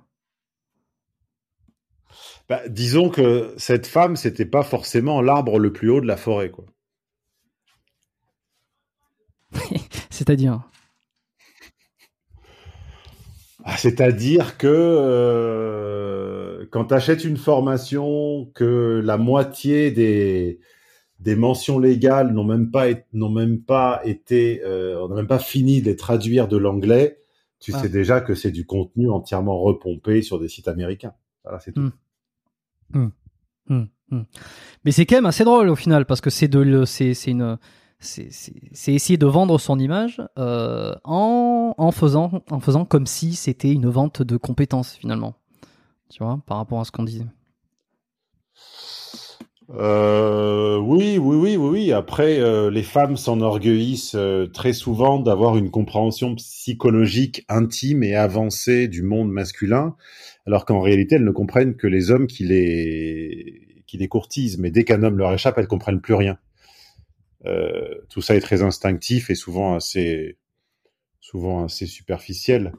Euh, Après, euh, après, oui, oui, bah le, tu sais, il faut pas non plus se moquer de raison. Euh, si toi et moi avions cette opportunité de générer 10, 20, 30, 40, 50 000 euros par mois ou plus en prenant euh, un selfie par jour, oui, je suis d'accord. peut-être peut-être essayeri- essayerions-nous. Moi, je ne l'ai pas. J'ai déjà essayé un selfie par jour. Je fais pas 50 000, euh, 50 000 euros par mois. Je suis obligé d'être un petit peu plus intelligent que ça. Après, euh, on ne sait pas. on, parle de situations qui, ne sont pas. Ça, m'évoque un petit peu les gens qui se permettent des commentaires sur des comportements de, leur idole, en disant ah j'étais euh, euh, je, ne vois plus euh, un tel de la même façon, euh, Leonardo, Michael, que sais-je, que sais-je.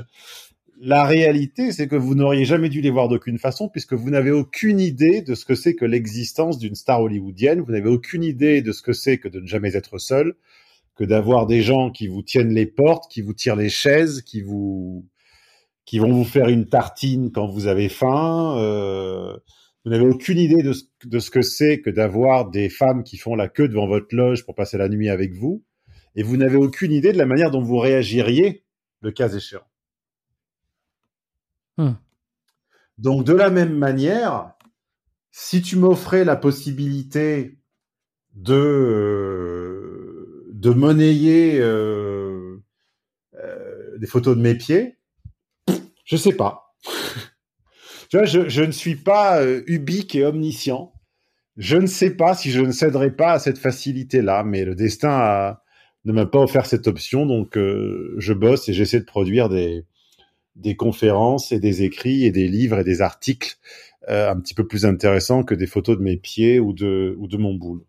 Mmh. Ouais, mais c'est intéressant ce que tu dis parce que je pense que euh, on, on, est beaucoup à, à, rager sur ça, enfin à rager ou en tout cas à, à trouver ça euh, déplorable de vendre son corps contre de l'argent. Mais effectivement, si, si les mecs pouvaient le faire, je pense qu'ils le feraient. Euh, il y en a beaucoup qui le feraient aussi. Euh, malheureusement, le, le, la demande n'est peut-être pas assez forte. Ou quoi que si, tu vois, j'ai fait un podcast avec un, un stripteaseur euh, bodybuilder. Exactement, qui me disait que lui monétiser c'est ça, mais bah, chez les gays, voilà. Chez Exactement. Ouais. Voilà. Ouais, donc tout est dit. Euh, tu fais plus de, de t'achètes plus de formations pour euh, pour les débunker en, en, vidéo? Tu veux plus le faire? Tu l'as fait une fois. Je me suis dit c'est le début d'une série quoi. Ouais. Non, ouais, ben c'était le début d'une série, mais en fait, euh, ça ulcère les intéressés, qui ensuite me menacent, euh, me menacent de tous les procès possibles. Bon, en général, ils passent pas à l'action parce que comme ils ont pas un rond, ils ont pas de quoi payer un avocat, mais c'est fatigant en fait les, les, mises en demeure, les, les menaces sont fatigantes. Hum. Et ça m'a pris, cette vidéo m'a pris beaucoup, beaucoup de temps parce qu'il a fallu faire un montage de moi devant l'écran, achetant la formation, etc. Hum. Et j'ai pas trouvé le retour suffisamment euh, gratifiant pour que je reprenne euh, euh, ces risques-là. Ok, ok. Tu, tu, est-ce que est-ce qu'il y a des les femmes qui s'intéressent à toi aujourd'hui? Alors je vais pas te demander si tu es en couple ou pas. Je sais que tu veux rester euh, tu veux rester évasif. euh, Enfin tu veux rester. euh, Non, mais ça, ça, ça me fait rire parce que ça fait 16 ou, ça fait 16 ou 17 ans que j'ai la même politique qui est de ne pas parler de ma ou de mes compagnes. Enfin, de ma compagne ou de mon ex-compagne ou de toutes mes compagnes. ouais, ouais, tes relations. précédentes. ouais. Et ça fait 16 ou 17 ans que je lis que je suis seul. C'est-à-dire que les gens tellement, C'est parce que t'en parles pas que les gens ils ont l'impression que t'en as pas. ils ont tellement accrédité, ils ont tellement entériné l'idée qu'un personnage public devait faire lu- lumière crue sur ses relations, qu'ils partent du principe que si tu tamises ou si tu éteins la lumière sur tes relations, ça veut dire que t'en as pas. Et en fait, ça dit quand même quelque chose du regardant plus que du regardé. Si vous pensez que quelqu'un qui n'éprouve pas le besoin de se montrer, de se mettre en avant avec des femmes, est quelqu'un qui n'en a pas, ça dit plus de vous que ça ne dit de lui. Hmm. Hmm. Sur le, le- la perception qu'on a de- n'importe- de- des choses. ouais. N'importe qui d'un peu honnête peut se rendre compte, ou devrait se rendre compte, qu'avec un minimum de capital euh, physique, intellectuel et économique, euh, normalement, t'as pas vraiment grand-chose à faire. Ça faut vraiment être con. Et, alors après, tu as le deuxième niveau de critique qui est euh, euh, on ne dit pas qu'il a pas de nana avec un S, on dit qu'il n'a jamais été en couple. Je réponds, qu'est-ce que vous en savez? Hmm. Qu'est-ce que vous en savez? Vous n'en savez rien. Voilà. Et alors qu'est-ce que tu Mais penses euh, encore une fois, c'est le, c'est le prix à payer de la notoriété, c'est que on parle de toi sans te, sans te connaître. Voilà, c'est, c'est un coût à payer universel. Exactement. Et alors, je vais rebondir sur ça parce que j'ai j'ai eu l'habitude de poser à mes, à mes invités euh, qui sont dans le monde du, du coaching, euh, euh, coaching sportif.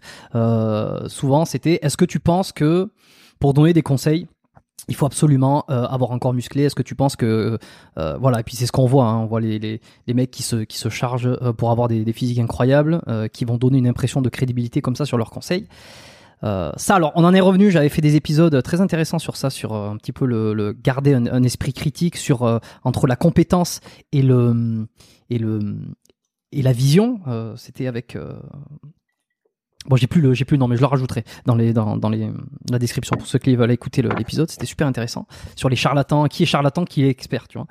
Et euh, mais j'en profite pour te demander à toi, est-ce que finalement le fait de se montrer ben là en l'occurrence avec des femmes, c'est pas aussi un moyen d'appuyer une certaine forme de crédibilité? Est-ce que le fait de dire ben, on n'est pas obligé de se montrer, on n'est pas obligé euh, de prouver par l'image euh, pour, euh, pour justifier qu'on ait une, qu'on une, qu'on une expertise là-dedans. Est-ce que ça va pas permettre à des mecs finalement de donner des, des conseils ou de donner des, des idées, des, des, des oui c'est ça, des conseils, alors qu'ils n'ont très peu d'expérience à la matière? Tu vois Est-ce que des fois c'est pas un moyen justement de prouver son expertise? Écoute, euh, moi j'ai grandi avec un certain nombre d'enseignements. Parmi eux, euh, je me rappelle Jean-Laurent Cochet disait souvent euh, tout ce qui se prouve, tout ce qui doit être prouvé est vulgaire. aimer requiert un acte de foi. Donc, quelqu'un qui a besoin, quelqu'un dans ma situation, qui s'exprimerait sur le sujet des relations hommes-femmes et hmm. qui aurait besoin de se montrer accompagné de sa femme ou d'une potiche ou d'une euh, accompagnante ou de qui que ce soit en permanence et de la valoriser, de la maquiller, de lui mettre les cheveux sur le devant et euh, etc. et un décolleté pour pour pour les gens dotés de discernement et d'une sensibilité et d'un minimum d'intelligence, c'est un signe de faiblesse en fait. Ça veut dire qu'il y a quelque chose que tu que tu caches ou que tu réprouves ou qui ne te suffit pas. Au point de vouloir le montrer. Euh, au point de devoir le, au point de devoir le, le, montrer. Alors en plus, t'as as pire, t'as ceux qui se montrent avec 2, 3, 4, 5, 20. et là, ça devient la caricature à l'anglo-saxonne.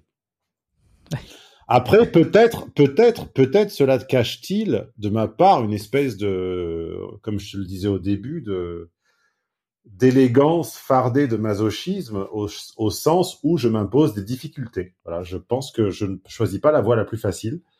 Euh, j'essaie de convaincre les gens par la raison alors que c'est beaucoup plus simple de les convaincre par l'émotion. J'essaie de les convaincre par euh, la pente difficile alors qu'il faudrait les convaincre par euh, l'envie et la, et la jalousie. tu sais, j'ai je vends très bien mes formations. Il y en a une sur 100 que je vends pas, que personne m'achète ou quasiment personne. C'est laquelle? Elle s'appelle Vivez de ce que vous aimez et elle, elle, ah euh, elle, euh, elle, elle, éclate en sept points clés. Elle décortique en sept points clés les sept choses que j'ai faites pour passer de salarié qui m'ennuyait à euh, je fais ce que je veux, où je veux, avec qui je veux, et ça marche très bien.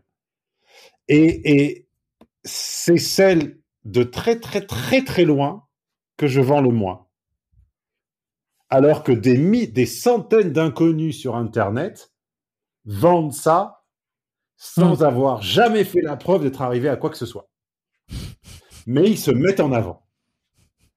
C'est marketing.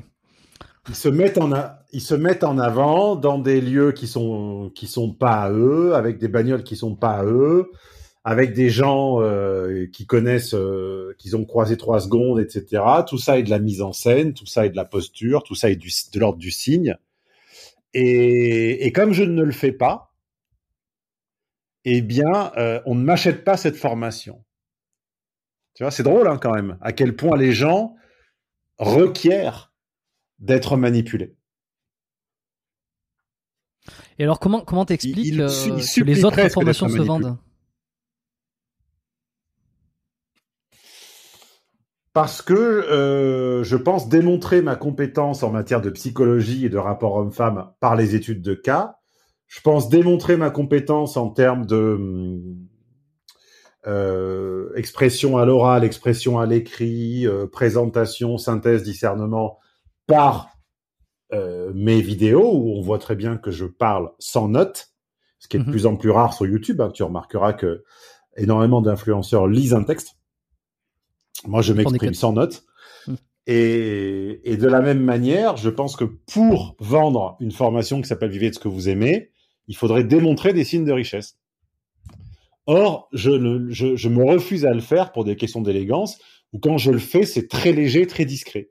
Tu vois Et j'en suis puni. C'est, mais je m'y refuse quand même. Tu vois pourquoi pourquoi ne pas céder? Pourquoi ne pas donner un petit chiffre d'affaires ou, ou, ou hop, comme ça juste pour pour voir la, Qu'est-ce qui te retient en fait? Est-ce que c'est euh, une, valeur? C'est euh,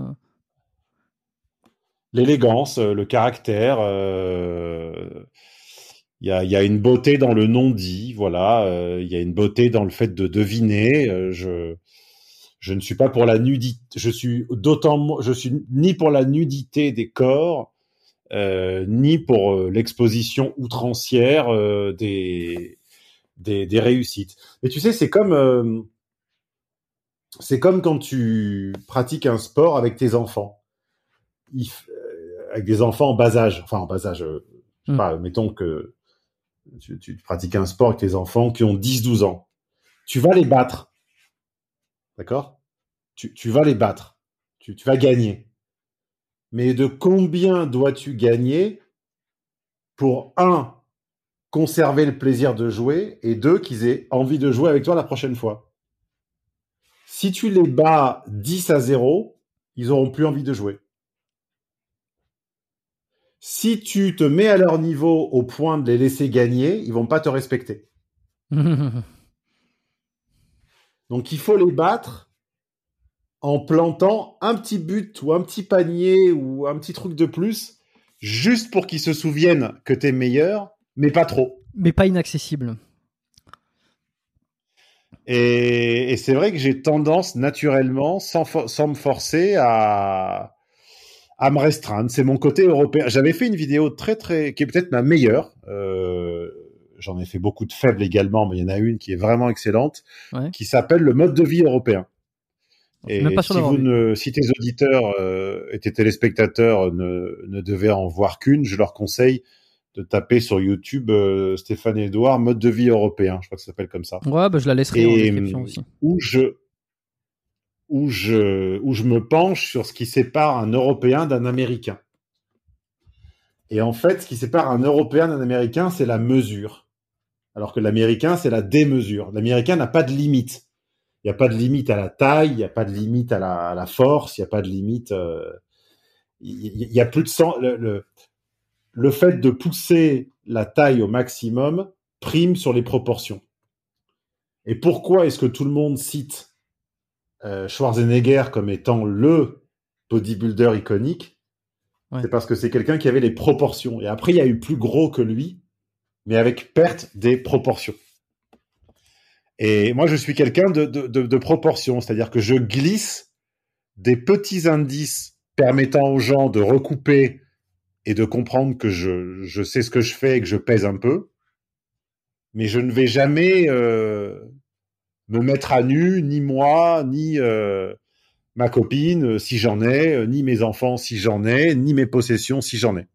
Je ne le ferai pas. Hmm, Mais je, hmm. je glisserai ça et là des petits œufs de Pâques euh, permettant aux gens malins de recouper et de se dire ah ouais, ah ouais quand même. Hmm. Il doit savoir un peu de quoi il parle.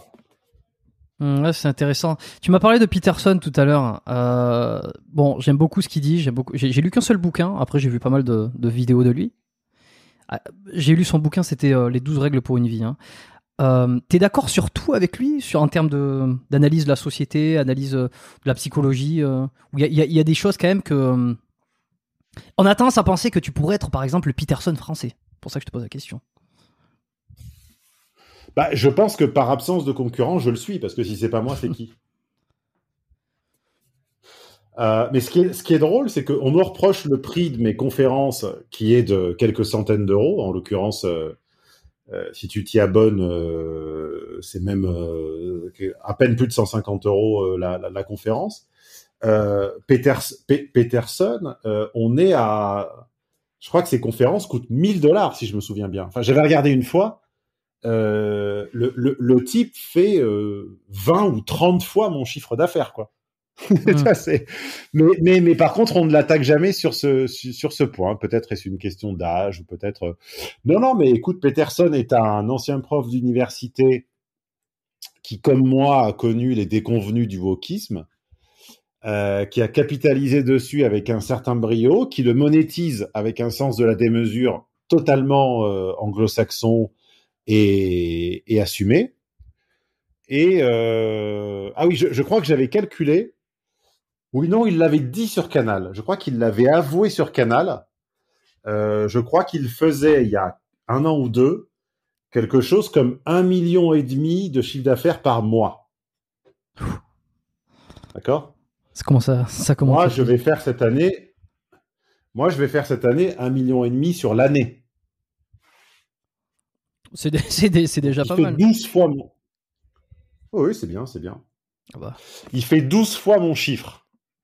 Donc, il a capitalisé mieux que moi sur un, un mal-être et un certain nombre de, on va dire, de d'énigmes et d'impasses de la société américaine. Après, euh, j'avoue ne jamais avoir été bluffé. Est-ce que ça recèle au fond? Peut-être, on ne sait pas. Est-ce qu'au fond, je génère une certaine forme de réticence ou de répulsion ou de méfiance? Je ne me suis pas trop penché dessus, Hmm. mais j'avoue qu'il ne me captive pas. Voilà. Ah ouais, ok. Euh, j'ai beaucoup de mal avec sa. ben, en fait, je suis très auditif et j'ai beaucoup de mal avec sa voix. Je trouve qu'il détimbre particulièrement et j'ai beaucoup de mal à supporter sa voix sur de sur plusieurs heures. Euh, son livre Les douze étapes, je trouvais ça un peu creux. Hmm. Et euh, là où il a été brillant, par contre, et largement meilleur que moi, euh, c'est dans le débat face à l'ennemi, voilà, face au face aux turbo-wokistes, face aux féminazis, aux féministes enragés, etc. Moi, j'ai pas, pour l'instant, on n'y a pas convié, mais je pense qu'il a été brillant, voilà.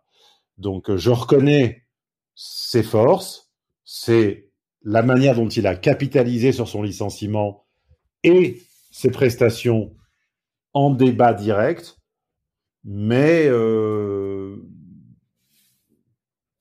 pour moi, c'est inégal, voilà, Peterson. D'accord, bah c'est intéressant. Alors c'est vrai que bon après son son audience est, est plus grande aussi puisque c'est euh, audience anglophone donc ça touche a priori le monde entier. Et bien Je sûr, pense qu'il faut aussi comparer Forcément. euh, voilà ce qui est comparable. Mais euh, et sur le wikisme c'est assez assez intéressant tu vois et je, lisais euh, enfin c'est pas je lisais j'écoutais un podcast où à un moment donné je me suis dit on, nage dans une espèce de, délire. Euh, je sais pas si c'est le wikisme le wokisme ou le progressisme. Euh, c'était un c'était quelqu'un qui disait qui voulait absolument se déconstruire. Je sais que t'aimes beaucoup les hommes déconstruits. Qui voulait se déconstruire en, en, disant que lorsqu'il allait dans un dans un un, studio de yoga, euh, y avait plein de filles en, pantalon de yoga, euh, qui se surprenaient à regarder les filles et qui trouvaient pas ça normal et qu'il fallait absolument se déconstruire et qu'il fallait et que c'était euh, attends comment il disait ça? C'était assez formidable. Que, que, finalement c'était pas normal de regarder le, le cul des filles en yoga pants. Et là je me suis dit et cet homme est, est hétérosexuel, je veux dire il y a pas de voilà il est attiré par les femmes. Et là je me suis dit de penser que c'est pas normal de regarder et que c'est presque mauvais. Est-ce qu'on est-ce qu'on n'est pas devenu bar... est-ce que le mec il est pas barjot Non, ben, il a, il ingurgité, il a ingurgité cette logique qui est que pour réparer un certain nombre abstrait d'erreurs du passé, il faut euh, inventer un nouvel homme, faire tabula rasa du, de l'homme réel. Et comment tu fais tabula rasa de l'homme réel?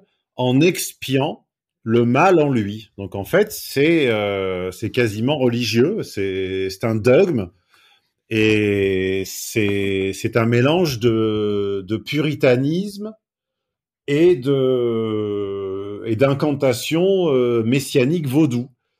C'est-à-dire euh, le malin est en le malin est en nous, le malin est concupiscent. Résultat, dès que je croise le galbe d'une hanche, comme dirait Aznavour, c'est pas moi qui regarde, c'est le malin, c'est le c'est le mal euh, le mal M-A-L du mal M-A-L-E, c'est le concupiscent et je dois pouvoir m'en me faire une ablation, tu vois, le- le- l'enlever de moi, me l'ôter, sans pour autant renoncer à ce que je suis. Alors qu'en réalité, euh, il n'y a pas de dissociation. Enfin, c'est une vision euh, ethnique, religieuse, messianique, ecclésiastique.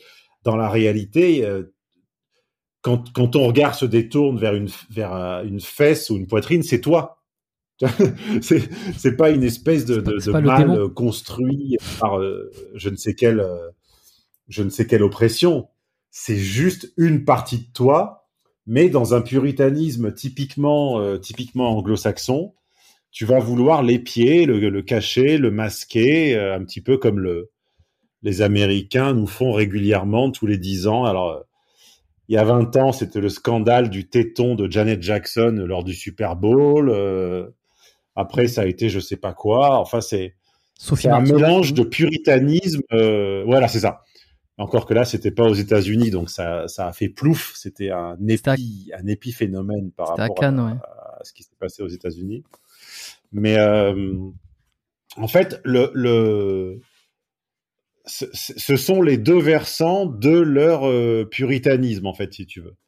Le, féminisme, le wokisme, le LGBTisme et tout ça, ce sont différents versants de leur puritanisme qui s'expriment et qui consistent toujours à vouloir réformer les corps, réformer les esprits et, et les laver euh, des, des, inclinations du diable, tu vois. Hmm. Un sacré exorcisme en perspective, ça fait, c'est pas beau à voir. Alors ici, j'essaie de faire l'inverse, tu vois, au lieu de, alors j'essaie de laver les esprits et les corps, mais avec des choses qui sont un peu plus, euh, logiques ou un peu plus, euh, un peu plus compréhensibles et, moins de, l'ordre du, de la croyance, je sais pas, de, de, de certains, de certains, bon bref. Bon, bah écoute, euh, c'est super. Euh, J'ai deux, trois petites questions pour terminer, comme d'habitude, mais ça, recoupe un peu ce qu'on a dit, hein, parce que tu m'as parlé de, de, tes blessures, enfin, les, les deux principales qui t'ont amené à avoir cette vision un peu plus euh, santé et holistique. Alors, tu m'as parlé de ton. T'as eu d'autres blessures à part ça, tiens, tant que j'y suis là Ça peut être des blessures de cœur. Pas interdit. Oui, bah, des blessures de cœur, heureusement, t'imagines bien. 45 ans. Euh, oui, j'en ai eu quelques-unes. J'ai eu le tendon d'Achille également, ce qui n'est pas sans lien avec le cœur, puisque ça s'est produit euh, dans les 24 heures ayant suivi un, une très très mauvaise nouvelle euh, sentimentale. Donc tu vois, finalement, j'avais pas prévu cette question, mais dans les 24 heures suivant un, un, petit drame, mon tendon d'Achille droit a lâché. Ok, est-ce que quelqu'un a été capable de t'expliquer euh, le lien ou s'il y en avait un? Oui, oui, bah, mon, mon Kiro de l'époque avait une explication complètement euh, symbolique, symbolique, ésotérique, à laquelle j'adhère partiellement. Je pense qu'il faut, il faut s'octroyer le droit euh, d'adhérer partiellement à des explications. Je trouve que les gens ont tendance à accréditer ou à rejeter en bloc et, et moi, j'accrédite partiellement des méthodes ou des explications. Tu vois et, hmm. je trouve que le l'art du partiellement est quelque chose qui manque énormément. Quand on me dit est-ce que tu recommandes un tel ou un tel, est-ce que tu recommandes ton Kiro ben, Je dis partiellement. je, je recommande ça, ça, ça, ça. Par contre, il fait partie de cette euh, euh, de, ce, de cette sous-catégorie euh, qui s'appelle NSA, Network Spinal Analysis. Et en tant que tel, ils ont une approche marketing qui me plaît pas, une approche commerciale qui me plaît pas. Ils font des stages qui me plaisent pas et auxquels je ne vais pas. Et ils ont un discours parfois un petit peu ésotérique, autocentré, auquel je n'adhère pas. Voilà. Donc si tu es capable d'aller chez quelqu'un tout en te distanciant de ça, vas-y. Si tu n'en es pas capable et que tu veux étreindre ou rejeter, alors ça va être compliqué. Il faut être capable de d'entériner partiellement en fait les choses. Hmm. Et, quelle, place tu laisses à la spiritualité? Tu m'as parlé un peu de, c'était vraiment au tout début, de spiritualité, euh, que c'est des choses que tu que, t'abordais pas trop dans tes contenus privés. Toi, à titre personnel, est-ce que tu es quelqu'un euh, à combien de pourcentage tu jugerais toi, ta rationalité de ton irrationalité, que ça soit dans la compréhension ou dans la prise de décision? Alors, pour, pour moi, c'est pas tellement une question de pourcentage, c'est une question de à quel moment de la réflexion tu, tu introduis des paramètres euh, euh, Hmm. spirituels ou ésotériques. Il y avait un- une série dans les années 90 qui s'appelait Sherlock Holmes. Euh, alors, je sais bien que c'était pas qu'une série, merci, sauf que je n'ai pas lu les romans Sherlock Holmes, je n'ai vu que le dessin animé. Et dans un épisode, euh, Sherlock disait, euh, vous voyez Watson, quand on a épuisé toutes les explications logiques, c'est toujours une explication illogique qui s'impose.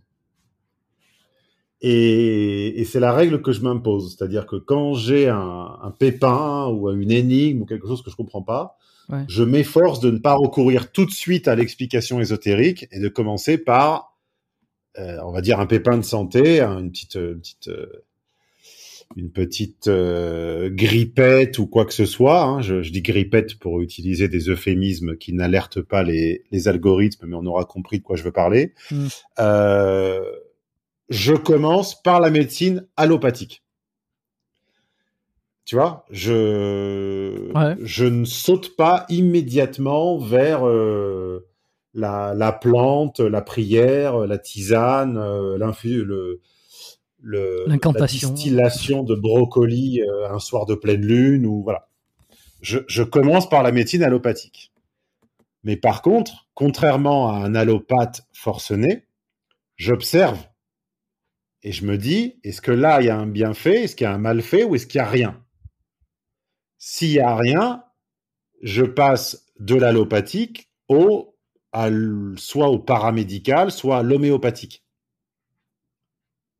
Et si l'homéopathique ou le paramédical, euh, euh, les massages ou le brocoli infusé ne donnent rien, là, ça commence à être très très problématique. Et ensuite, je passe à l'ésotérique, c'est-à-dire que je fais appel à quiconque peut avoir une solution. Et je suis ouvert à tout. Je suis ouvert à la, à la position des mains, euh, à l'acupuncture, à n'importe quoi, mais pas avant. Tu vois, je hiérarchise. Enfin, je, je, Ouais. je priorise. Et, et la spiritualité, c'est pareil. C'est, je, je ne pense pas que euh, les nuages, les fleuves et les montagnes euh, aient tous été dessinés par le doigt de Dieu. Tu vois? Je pense qu'à un moment, euh, il y a des phénomènes physiques, euh, géothermiques, euh, telluriques et tectoniques qui ont dessiné les fleuves, les forêts et les montagnes. Sauf qu'après, si tu m'en sors sur une région du globe où ça ne colle pas, où il y a un truc bizarre qui se passe et qui ne répond pas au phénomène euh, physique, alors je veux bien chercher une explication paranormale. Et si j'en trouve pas, eh ben je dirais ok, ben là euh, c'est Dieu, Ok, ben en fait, ça, ça rejoint la, avant. Ça rejoint la question que, que j'avais, c'était est-ce que tu crois en Dieu? Et en fait, tu crois en Dieu euh, à la fin de la, à la, à la fin, en, en fin de parcours. Si t'as pas trouvé de solution ou si t'as pas trouvé de raison euh, avant ça. Euh, pour moi, Dieu est l'explication de celui qui n'a plus d'explication. Ça, c'est, alors ça, ça, c'est quand même un raisonnement extrêmement terre à terre, extrêmement rationnel pour le coup. Euh, peut-être, peut-être, peut-être. Ouais, non, mais c'est, jamais. jamais. d'ingénieur, j'arrive pas à le lâcher. Hum. Mais j'ai- un côté un peu néo-païen. J'aimais bien cette idée euh, d'une époque où euh, les dieux se cumulaient entre eux plutôt que se combattaient ou se remplaçaient. Euh, J'aimais bien cette idée que dans les, rela- dans les religions antiques, chaque ville, chaque, chaque empire avait ses dieux, que quand tu changeais d'empire, ils changeaient de nom, et puis que les dieux pouvaient engrosser des mortels et faire des et faire des petits euh, personnages euh, histo- euh, des Romus et Rémulus. je, trouvais ça rigolo en fait. Il y avait une espèce de liberté créative et créatrice. Et puis quand un empire disparaissait, bah, ces dieux disparaissaient avec, et puis personne ne songeait vraiment à les à les ressusciter. Je, Hmm. je trouve que depuis qu'on est depuis que le monothéisme a pris le pas, les religions sont devenues très sérieuses. Voilà. T'as déjà parlé avec euh, Frédéric Delavier? Je sais pas si t'es toujours en contact avec lui. parce que- de, de, de ça de... Oui, oui, on est en contact. je suis en contact avec lui comme avec d'autres personnages publics. Hein. Après, on n'est pas, on s'appelle pas tous les jours non plus, hein, loin de là. Non, pas direct, pas peut-être. Oui, je me souviens plus exactement. Hmm. Euh, tu sais, avec Fred, euh, la conversation part un peu dans, tous les sens.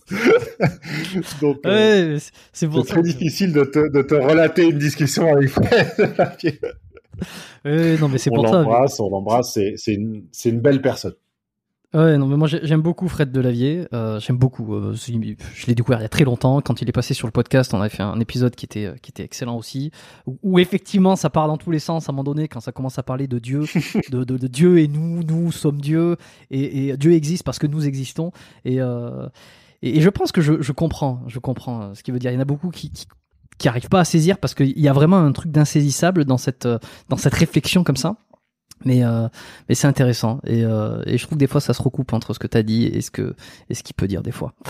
Bon, euh, en termes d'entraînement, bon, tu m'as dit que tu faisais actuellement du golf. Euh, sur tes euh, sur, ta, sur, ton alimentation, sans, sans, aller chercher sur du Paris Match pour savoir ce que, te, ce que tu bouffes exactement, mais est-ce que tu es en forme physiquement, tu fais attention à ce que tu bouffes, t'étais éveillé aussi ou sur ça, sur l'alimentation, la nutrition? Euh, oui, oui, oui. Euh, je pense faire partie des gens éveillés. Après, j'ai une approche qui n'est pas euh, scolaire, donc je ne compte pas, je ne compte pas mes calories, je ne compte pas mes enzymes, je ne. Mais on va dire que par rapport à la moyenne des gens, oui, oui, je, je, disons que essayé au maximum d'éviter d'ingérer les 15 grammes de plastique hebdomadaire que que contient l'alimentation industrielle actuelle. Tu sais que c'est 15 grammes hebdomadaires. Non, je non, je sais pas du tout les chiffres. Quand tu fais, t'achètes bio C'est le... Bah en fait bio bio bio bio c'est une charte, c'est un label et dans bio tu mets un peu ce que tu veux. Non non en fait euh, j'essaie d'éviter les intermédiaires, d'acheter euh, d'acheter local, d'acheter au producteur, de consommer au maximum ce qui pousse dans mon département. Euh, et donc voilà en Italie c'est plus facile qu'en France de faire ça. Euh, il y a beaucoup plus de marchés euh, kilomètre zéro et où euh, tu sais que ton produit a pas du tout été transformé, qu'il n'a pas du tout été stocké, qu'il n'a pas du tout hmm. été quoi que ce soit. Où tu vois quasiment, je dis bien quasiment, mais on y est presque, tu vois la, photo de la bête que tu manges, parce que je suis pas du tout végétarien ou vegan, je suis un carnivore conscient. Donc je ne mange que des photos, euh, que des que des bêtes dont je peux voir la photo ou euh, dont je peux euh, aller voir à peu près les conditions dans lesquelles elles ont grandi. et ça demande, c'est assez fatigant. Ça demande beaucoup de temps, ça demande pas mal d'efforts, ça a un certain coût. même si je répète, c'est moins cher en Italie qu'en France de vivre. En France, c'est hors de prix de vivre comme ça, surtout en Île-de-France. Vivre comme ça à Paris, c'est une dépense inconsidérée. Hmm. Euh, vivre comme ça en Italie, c'est plus simple parce qu'il y, a plus une agriculture de proximité. Et euh, bah, si on devait résumer mon alimentation, j'ai une règle qui marche assez bien, qui est que euh, tout ce qui est bon et dont j'ai besoin, je le mets au début. Comme ça, je suis sûr de l'avoir tous les jours. Et après, si j'ai envie de bouffer des conneries, bah, j'ai moins de place. Ce qui est une, ce qui est une stratégie aussi par, hiérarchie, par hiérarchie de priorité.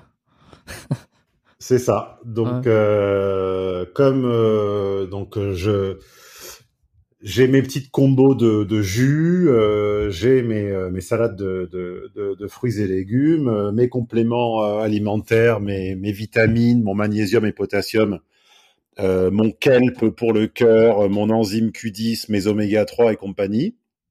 Donc je commence le matin par tout ça on va dire matin et jusqu'à jusqu'au déjeuner, c'est essentiellement euh, végétal, euh, légumes, fruits de saison, fruits frais, euh, racines, oléagineux, noix, noisettes, etc. Mm-hmm. Et puis quand j'ai fait le plein de, de, des bonnes choses pour la journée, ben après je me relâche un peu la me relâche un peu la nénette en me disant que même si je dérape un peu, bah c'est pas grave puisque de toute façon le l'essentiel est fait Et puis si je dérape, j'ai beaucoup moins faim, quoi. Tu vois. Hmm. Ok. Bon, t'as as lu le bug humain? Je suis en train de le lire en ce moment. Le? Le bug humain, le livre. Non. de Sébastien, Sébastien Boller. Non, ok. Parce que ça parle de, ça parle d'écologie euh, associée un peu aux neurosciences et, et, et ça parle de viande et puis c'est de viande et de consommation. Euh, ça m'est passé par la tête. Je me demandais si tu avais lu le livre. Je le recommande. Tiens. Enfin, j'en suis au début, mais je le recommande à, à, à tous ceux qui vont écouter. Bon, bah écoute, euh, c'est super. On a fait un joli tour. Je, je vais te poser les trois dernières questions parce que si tu, si tu connais un peu le podcast, tu sais qu'il y a toujours trois questions que j'aime bien poser à la fin à tous mes invités. Ça permet de faire un, un petit récap. Je ne m'en souviens plus.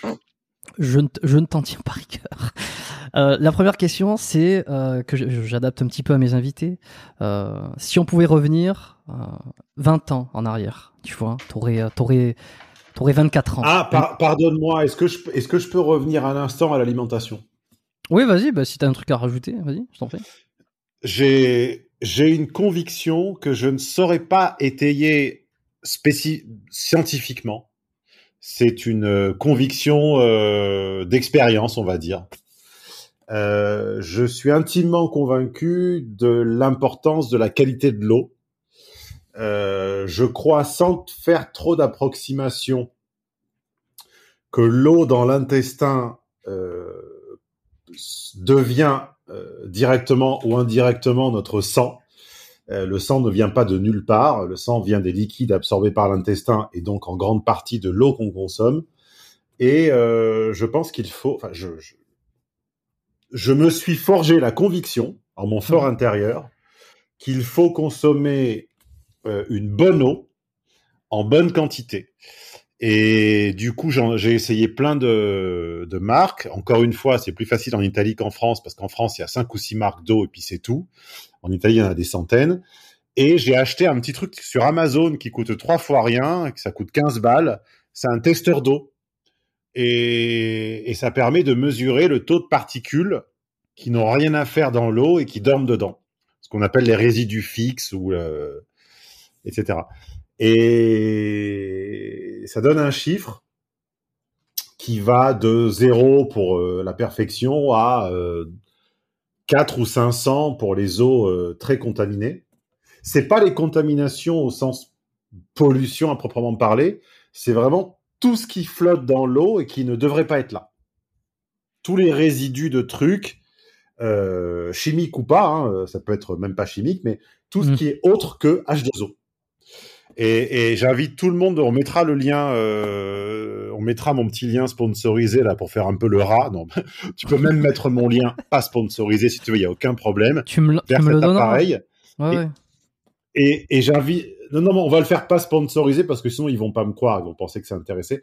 Et, et j'invite tout le monde à mesurer la qualité de son eau. Et, si ça sort au-delà de 150-200, euh, je vous invite à repenser ça. Euh, parce que j'ai remarqué que les périodes où euh, tout, mes périodes, on va dire, de santé optimale étaient, étaient très souvent les périodes où je buvais euh, 1 2 litres de très bonne eau par jour. Et là, j'en ai une qui est à 14 de, de entre 13 et 14 de résidus fixes, ce qui est extrêmement, extrêmement, extrêmement peu. C'est quasiment de l'eau distillée, en fait. Euh, sachant que la, la chouchou des, la chouchou des magasins bio français, là, la, ce qu'on appelle la, la Montrouscous, doit être à quelque chose comme 40, 50 ou 60. Donc là, on est à un cinquième de ça. Et, et voilà, je, je suis un fervent convaincu, non pas seulement de la quoi. quantité d'eau, Ouais. mais de la qualité de l'eau sur la santé. Et je ne saurais pas le, le démontrer euh, plus que, plus que ça, mais bon, en même temps, euh, on a le droit aussi d'avoir des, des convictions basées sur l'expérience. Oui, exactement. Ben, je poserai la question, euh, tu vois, si j'ai des fu- futurs invités dans le domaine un peu de la nutrition. On me le demande beaucoup. euh, ça va arriver, ça va arriver. Il y en a qui me disent, euh, ça parle pas assez d'alimentation, de nutrition. Je, je suis d'accord, je suis d'accord, ça va arriver. J'espère avoir des invités là-dedans. Mais euh, certains invités que je vais recevoir, que tu- peut-être tu connais, euh, Stéphane, euh, m'ont décliné justement. On parlait de ces invités qui, qui finalement ne déclinent et ne reviennent plus. Euh, Il y en a un qui en fait partie et qui veut pas revenir. Donc, euh, mais je- j'en parlerai. Euh, ouais, donc, alors je te demandais 25 ans, toi, quand tu avais 25 ans, euh, une, dizaine, une vingtaine d'années en arrière, donc 24-25, hein, disons. Est-ce qu'il y a un conseil que tu aurais absolument eu besoin d'entendre à cet âge-là pour faire mieux, pour être meilleur, pour, euh, pour euh, que tu avais besoin Non, non, non, parce que les conseils, je les ai entendus et je les ai pas écoutés, comme tout le monde à cet âge-là. Euh, je les ai à peu près tous entendus, mais j'y croyais pas ou j'en tenais pas compte. Euh, euh,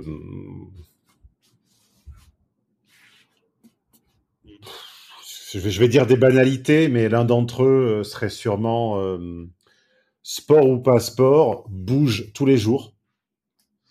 Euh, moi, j'ai pas le caractère me faisant compter. j'ai- J'aime pas compter les séances par semaine. J'aime pas me dire euh, lundi oui, mardi non, mercredi oui, jeudi non, vendredi oui, samedi non, etc. Moi, c'est rien ou tous les jours. Donc, trouve une routine, trouve quelque chose, ne serait-ce que 10 minutes, un quart d'heure, 20 minutes à intégrer à ta vie pour garder une activité physique absolument tous les jours. C'est la meilleure, c'est le meilleur moyen d'arriver à le, à le faire sans y penser. Hmm. Et, et je sais que quand je fais quelque chose de physique, il faut que je ne pense pas. Si je, si je me mets à réfléchir, ça, j'arrive plus. Euh, après, euh, je pense que j'étais un petit peu trop sensible à l'échec, au râteau, euh, au refus, et qu'il fallait l'être beaucoup moins. Enfin, ça, c'est facile à dire, euh, plus facile à dire qu'à faire. Une, une fois que tu as la peau dure, euh, une fois que tu as le cuir un peu dur, c'est sûr que c'est plus facile à dire, mais c'est quand tu es fragile que Oui, tu oui, entendre. c'est- Ouais. C'est plus facile à dire qu'à faire. Et, et puis voilà, sinon le reste, je, je pense l'avoir fait euh, à peu près à peu près correctement. Mais je répète, en fait, dans l'immense majorité des cas, on entend ce qu'on a besoin d'entendre. Simplement, euh, c'est trop tôt, on n'est pas prêt et on n'écoute pas. Hmm. Hmm. C'est vrai. Et puis ça dépend qui Mais j'ai pas, de, hein. j'ai pas de révélation ou de conseils totalement inédits à, à formuler à un jeune de 25 ans qui, qui nous écoute, au risque de te décevoir. Non, non, non, ça me, dé... non, ça me déçoit pas. Je pense qu'il y en a beaucoup qui, qui, qui ont dit ça aussi. Hein. Puis c'est vrai qu'on n'est pas. Si... Bon, bref, de toute façon, c'est un. C'est une réalité parallèle qui n'est pas possible. On ne reviendra pas en arrière pour se donner un conseil. Mais des fois, on sait jamais, ça peut peut-être ouvrir l'idée à, à quelqu'un. Tu ne crois donc pas à la réincarnation Si, si, si, mais, pas, pas celle à laquelle on croit. Euh, ça veut dire que t'as pas du tout d'activité, euh, par exemple, musculaire, tu vas pas à la salle de sport régulièrement, ou t'as pas un petit entraînement euh, cardio-muscu, parce que tu me disais que tu faisais que du golf. Ah si, si, si, si. Si, quand même. Hein. Ah non, non, non, non, non, non, non, non je, je, je t'ai dit que je faisais quotidiennement euh, quelque bien, chose. qui est un combo, un combo d'étirement, de kettlebell ou de ou d'alter. Hum. Mais je j'ai en général du, pour être précis, euh, je m'échauffe au 8 et je m'entraîne au 12 et euh, aux haltères de 12 et je fais quelques trucs en 16. Mais voilà, je ne, je ne bench presse pas des centaines de kilos. euh, je fais des choses qui n'ont qui n'ont rien à voir et qui sont plus pour mon bien-être que pour euh, la performance ou la ou la gonflette. Donc ça Mm. parlera à certains d'entre vous et puis ça ne parlera pas à d'autres et puis euh, voilà, c'est comme ça que c'est mon choix. Ouais, ouais, bah, entraînement, entraînement physique euh, classique. Non, non, je pense qu'il n'y a pas de jugement ici. Chacun, chacun fait ce qu'il veut en termes, et ce qui lui plaît surtout. Je t'avais vu sur la chaîne de Dogman, je crois, faire une séance de, kettlebell. Ça m'avait étonné de voir là-dessus. Absolument, oui. oui, euh, Stéphane, euh, c'est rigolo parce qu'il s'appelle Stéphane d'Auvergne et moi je m'appelle Stéphane et ma famille est auvergnate. Donc Stéphane d'Auvergne contre Stéphane d'Auvergne. C'est pas. Euh, ouais, ouais, ben, on avait organisé ça euh, un petit peu en quatrième, euh, en quatrième vitesse. Après, ça c'est pas tout à fait. Ouais, bon, bref, pas revenir sur sur ce. Hmm. Je, je m'attendais pas tout à fait à ça. Je pensais qu'on allait faire plus de pas, pas une mini compétition parce que lui est champion de France et moi je suis champion de que dalle, mais ouais, ça on n'a pas tout à fait obtenu le, le résultat que que j'espérais. euh. bon, tant pis, c'est comme ça. Hum, c'est pas grave. Bon, et alors, euh, comme mentor, deuxième question euh, des, trois que je, que je finis par poser. Quel a été ton mentor ou ton, ton influence principale? Je suis sûr que tu vas me dire Cocher. S'il y en a un autre, ben, je suis preneur. Et j'aimerais savoir qu'est-ce qui t'a apporté, surtout, c'est quoi le, concept ou le truc qui vraiment t'a fait chavirer tu vois? Parce que t'en parles beaucoup, mais sur plein de formes. Euh, bah, je vais encore une deuxième fois te, décevoir. J'ai pas d'autre réponse que, celle-ci. Aucun professeur, ni, de, prépa, ni d'école d'ingénieur, ni à Sciences Po ne m'a impressionné. Euh, j'ai toujours eu la conviction qu'un professeur était simplement un ancien élève qui avait fait euh, 50 fois plus d'exercices qu'un élève normal. Euh, je les ai toujours trouvés un peu indifférents, euh, souvent affairés, un peu occupés, un peu blasés, un peu. Ils m'ont vraiment jamais fasciné. Alors tout le monde, notamment des femmes, euh, beaucoup ont un crush sur leur prof de philo, leur prof de ci, leur prof de ça. Hmm. Moi, mes profs de philo, j'ai toujours trouvé un peu ringard, un peu ringard ou un peu pervers. euh, J'avais un petit crush, mais c'était purement sexuel sur ma prof de français en seconde qui s'appelait Madame Potron. Je la cite, euh, je la cite régulièrement. Euh, mais j'ai jamais vraiment été euh, soufflé ou ébobi par le, le charisme d'un professeur jusqu'à cette rencontre avec euh, Jean-Laurent Cochet, qui est un grand professeur de théâtre et qui a formé notamment euh, Fabrice Lucchini, qui lui aussi le, cite euh, très régulièrement. Et c'est vraiment quelqu'un qui m'a montré que bah, j'étais un branleur, que fondamentalement je ne travaillais pas, et, c'est là que je l'ai compris en fait, ça que la, la, la hauteur à laquelle il, il mettait pas le métier loin, il le mettait haut. Et c'est quelqu'un qui a montré que, qui m'a, qui m'a vraiment euh, inculqué la discipline. Tu vois, c'est, c'est pas le sport où euh, je faisais un peu ce que je voulais quand je voulais. C'est vraiment la, la quantité de travail, la, la répétition, le, l'abnégation, le, le sens du détail. Euh, c'est vraiment là que j'ai vu ce que ça voulait dire que de travailler sérieusement, quotidiennement. Et, et de ne pas se contenter d'effets de manche ou d'une espèce de, de petit talent, de petite facilité, etc. Il avait cette capacité à débusquer ceux qui jouaient sur euh, leur, euh, leur petit talent naturel et il les mmh. pourfendait comme ça, il les mettait au pied du mur.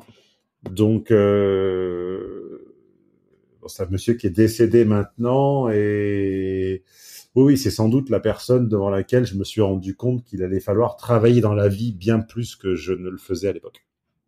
Mais ça c'est intéressant. Comment il a fait euh, Est-ce qu'il t'a dit quelque chose? Il, t'a pointé du doigt un élément particulier qui t'a fait prendre cette conscience-là que qu'il fallait se, se, dépouiller? Non, je je voyais vraiment comment il se comportait avec les avec euh, les, les, prétendants, les, ouais. les élèves puisque c'était en fait des masterclass, ce qu'on appelle des, cours publics, c'est-à-dire que c'était comme le cours privé, mais le public était autorisé à, à, venir assister. Ça, c'était au début. Euh, ensuite, j'ai été accepté dans le cours privé, mais au début, je n'étais qu'en cours public.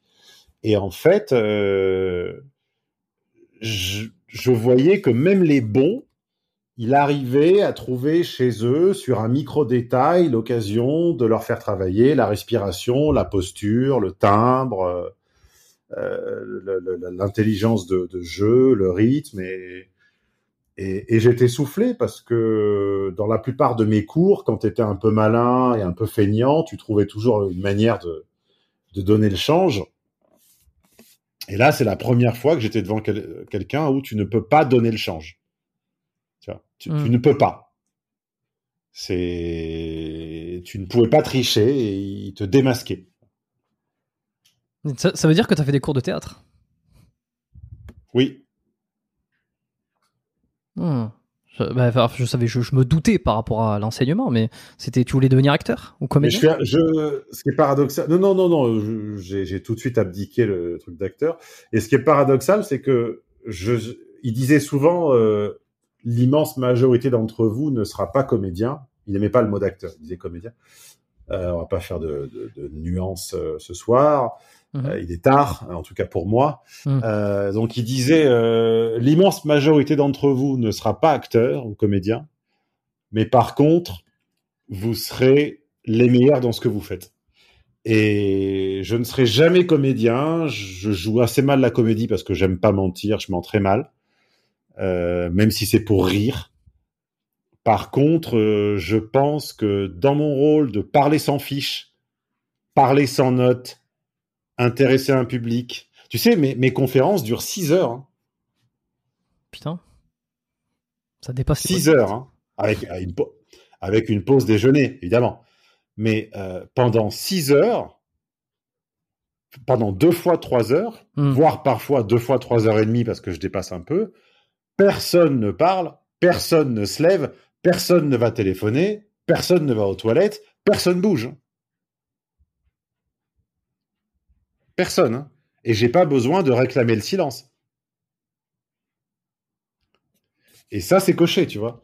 Il a dit que vous, que vous soyez euh, représentant de commerce, pharmacien, euh, n'importe quoi, mon enseignement vous, vous, vous forgera. Et, et je m'en sers à chaque intervention, à chaque, à chaque prestation, à chaque conférence, à chaque truc, alors que je n'ai jamais ambitionné d'être euh, d'être acteur. Ok. Bon, bah écoute, on ira regarder un peu. euh, J'ai regardé un petit peu plus ce qu'il fait. J'ai pas eu l'occasion, mais je crois qu'il a des vidéos YouTube ou, Ah, ou des livres. Non, c'est très, mauvais. Il y en a très peu, et malheureusement, euh, il aimait pas la technique, il aimait pas être filmé, il aimait pas le le, le... il voulait exercer un petit peu. de- C'était un peu un de ses paradoxes, c'est que pour un homme de, de scène et de spectacle, il voulait pas trop que les télévisions viennent mettre leur nez dans dans Mm. ces histoires, et résultat. euh, la plupart de ses cours existent en cassette, mais sont de mauvaise qualité. L'ayant droit ne veut pas qu'on les diffuse sur YouTube. euh, c'est compliqué. C'est c'est très compliqué. On, tu, tu vas retrouver que des pièces de lui datant d'il y a 40 ou 50 ans et qui, qui sont un peu passées et qui, qui, te retranscriront pas euh, ce que je suis en train de te dire là. Donc malheureusement, si tu ne l'as pas vu, vécu, c'est pas ce que tu vas trouver sur YouTube qui va te permettre de, de rattraper. Et c'est bien dommage, mais bon, personne n'est parfait. euh, Ok. Bon, c'est pas, pas grave. voulu euh, documenter ce travail numériquement. Bah voilà, maintenant c'est À travers- c'est perdu. À travers toi, finalement, à travers toi, on dira, on ira regarder tes contenus et puis on verra Ouais, un petit peu de Et, et- et c'est comme la. so- Tu te rappelles, le, il y a trois heures, le début de notre entretien, tu m'as dit pourquoi tu ne te réclames plus de la sociologie, et Oui. je t'ai dit parce que parce que euh, moi j'ai dit sociologue pour envoyer l'ascenseur, et on ne m'en a pas su gré. Tu t'en souviens? Mhm. Mhm. Et ben cocher, c'est pareil. C'est-à-dire que je ne cesse de lui de le mettre en lumière. Je suis certainement un des plus connus ou un des plus suivis de ces de, de, de, de, de ces formés, enfin de ces élèves de ces Mhm. euh, 10 ou 15 dernières années. Et résultat, j'ai demandé un micro micro service à son ayant droit. Mais quand je te dis un micro service, c'était le droit d'insérer des mini extraits de son cours dans mes vidéos. Et tu sais ce qu'il m'a dit, ce bip? Il m'a dit non. Il a pas voulu. Est-ce qu'il t'a fourni une raison on, va moins pas, on va pas le citer. On va pas le citer, mais c'est un sacré bip, tu vois. Ça, Je peux le dire, moi, c'est un sacré coup. Il a dit non. euh, Il a dit ah ouais, bah ces paroles t'appartiennent. Il a dit c'est euh, non non, euh, ces, vidé- ces vidéos sont la propriété du cours. On les diffusera ultérieurement quand on voudra, mais non pas toi. Bon, bah, conflit d'intérêt peut-être. Donc en fait, en fait, mais c'est, je, je veux très souvent euh, agir de manière désintéressée euh, pour des cons très intéressés. Oh pardon, ça m'a échappé. Euh, pour des pour des gens malheureusement très intéressés ou qui ne le comprennent pas. Et donc ce monsieur, faute de relais, est en train de tomber dans l'oubli parce que si si moi j'en parle pas, alors que j'ai un peu de visibilité, Enfin, à part euh, moi, Lucini et deux trois autres, personne n'en parle. Et comme il n'y a pas de documents euh, de bonne qualité euh, en ligne, eh ben on l'oublie. Et, et quand je veux le, le rappeler en demandant de, de j'allais pas monétiser ces cours, j'allais juste couper des petits des petits 20 secondes, tu vois, pour faire des, des, des petits inserts, des machins. Euh, on me dit non, voilà. Ouais, bon, bah écoute, c'est dommage, tant pis. hein. De toute façon, euh, Il doit avoir Tant pis. ses raisons. Donc euh, laisse pis. Est-ce que tu as un bouquin à me recommander pour terminer? Un livre que tu as lu cette année ou alors un truc qui t'a transformé aussi peut-être hein, que tu penses que ça serait vraiment utile que tout le monde ait la réponse Alors, euh, ah, ah, alors ça, alors ça j'avais préparé parce que je m'en doutais que tu me demanderais ça. Alors tout le monde cite des essais euh, bien bien laborieux, bien spécifiques. Tout le monde cite des des romans, etc. Moi, je vais, je pense être original et je vais te conseiller le dictionnaire des synonymes. Là pour le coup, personne me l'a jamais co- recommandé celui-là, tu vois. Et non, et le dictionnaire des synonymes, ça coûte euh, moins de 10 euros. Voilà, tu vas sur Amazon ou tu vas chez ton libraire, mais enfin bon, euh, il paraît qu'il faut aller chez les libraires, mais ils sont, ils sont tous gauchisés à mort, donc j'avoue que j'en ai un peu marre aussi. Donc tu vas où tu veux, et tu achètes le Robert, le Larousse, le ce que tu veux des synonymes, tu le laisses sur ta table euh, de chevet ou ta table de n'importe quoi, et quelques fois par jour, tu l'ouvres au hasard et t'apprends des mots. Parce que euh, je trouve que le champ lexical du français se réduit à peau de chagrin. Hmm. Euh, J'en ai marre des expressions valises qui remplacent tout. Hein et, et, et, je- et trop peu nombreux. Nous sommes trop peu nombreux. On me, on me fait souvent le. alors, ça va donner l'impression que j'ai la grosse tête. C'est pas le cas, mais c'est un fait. Si tu lis les commentaires sur mes vidéos, on me remercie souvent d'élargir le champ lexical. Vrai. Et, et j'ai envie de dire, bah, vous savez quoi, le champ lexical, ça coûte pas cher, ça coûte 10 euros. Et vous achetez un dictionnaire des synonymes. Et vous, alors là, il est sur ma table de, il il est sur ma cheminée. Attends, je vais le chercher. Et je l'ouvre au hasard, donc à la page, euh, à la page, euh, à la page garnir, voilà. Et je prends une définition. euh, allez, je prends gaspillage. Gaspillage, synonyme gâchis, coulage, dépense, dilapidation, dissipation, gabegie, perte. Voilà. Et ben c'est vrai que je n'aurais pas pensé à utiliser gabegie. Et si demain ou ce soir, ben si demain ou ce soir j'ai besoin d'y penser, ben je dirais gabegie. Voilà. Ouais, moi j'ai bien aimé Et dilapidation. il n'y a pas d'autre solution. Hein. euh, Ouais, tu, tu, tu, tu ne t'entraînes, tu ne t'entraînes pas sans faire des mouvements et tu ne, tu ne travailles pas ton expression orale sans apprendre des mots. Il n'y a pas, il y a pas, il y a pas 36 solutions. Ah bah c'est parfait, écoute, ça fait une Donc, super recommandation. à tout le monde Ouais. De mettre 10 euros dans le dictionnaire des synonymes de n'importe quelle marque, Robert, Larousse, euh, peu importe. Bon, je laisserai un lien Amazon qui sera euh, qui sera un lien affilié probablement pour que chacun aille chercher un dictionnaire. Bon, les dernières choses avant de te quitter parce que je, me l'étais noté sur le côté. Euh, Est-ce que tu es optimiste pour l'avenir? Après toute cette discussion sur ce qui va, ce qui va pas, ce qui pourrait aller mieux. Euh, alors, j'ai envie de dire, euh, naturellement, non. Mais je trouve impudique euh, de se poser en pessimiste quand on a quand même bénéficié de conditions d'une société relativement en bon état par rapport à ce qu'elle va être dans les prochaines décennies. Donc, je vais répondre oui par principe. Je vais répondre par principe qu'il faut faire preuve d'un optimisme euh, vaillant et tout ce qu'on veut, mais je me, je me fais violence. Je me fais violence car ma, ma, ma pente naturelle est plutôt de penser que les choses seront pires que, que ce qu'elles n'étaient. Mais c'est pas parce que c'est sa pente naturelle qu'il faut s'y laisser aller. Il faut savoir également se contredire et il faut jamais se laisser aller au, au pessimisme. Donc il faut se dire que euh, ça sera pas forcément évident. Mais tu sais, quand j'étais en prépa, euh, ma prof de physique s'appelait Madame Mignard, que j'aimais pas beaucoup. On va dire que c'était quasiment celle que j'appréciais le moins. Avait quand même dit quelque chose de juste euh, à propos du passage en, en l'année supérieure. Elle avait dit arrêtez de vous demander si vous allez passer en, en maths P. Faites ce que vous avez à faire. Je n'ai jamais vu quelqu'un travailler comme il se doit et ne pas passer. Et, j'ai envie de te répondre la même chose, c'est-à-dire que arrêtez de vous demander si l'économie va être euh, haussière, baissière ou extrêmement baissière ou implosée.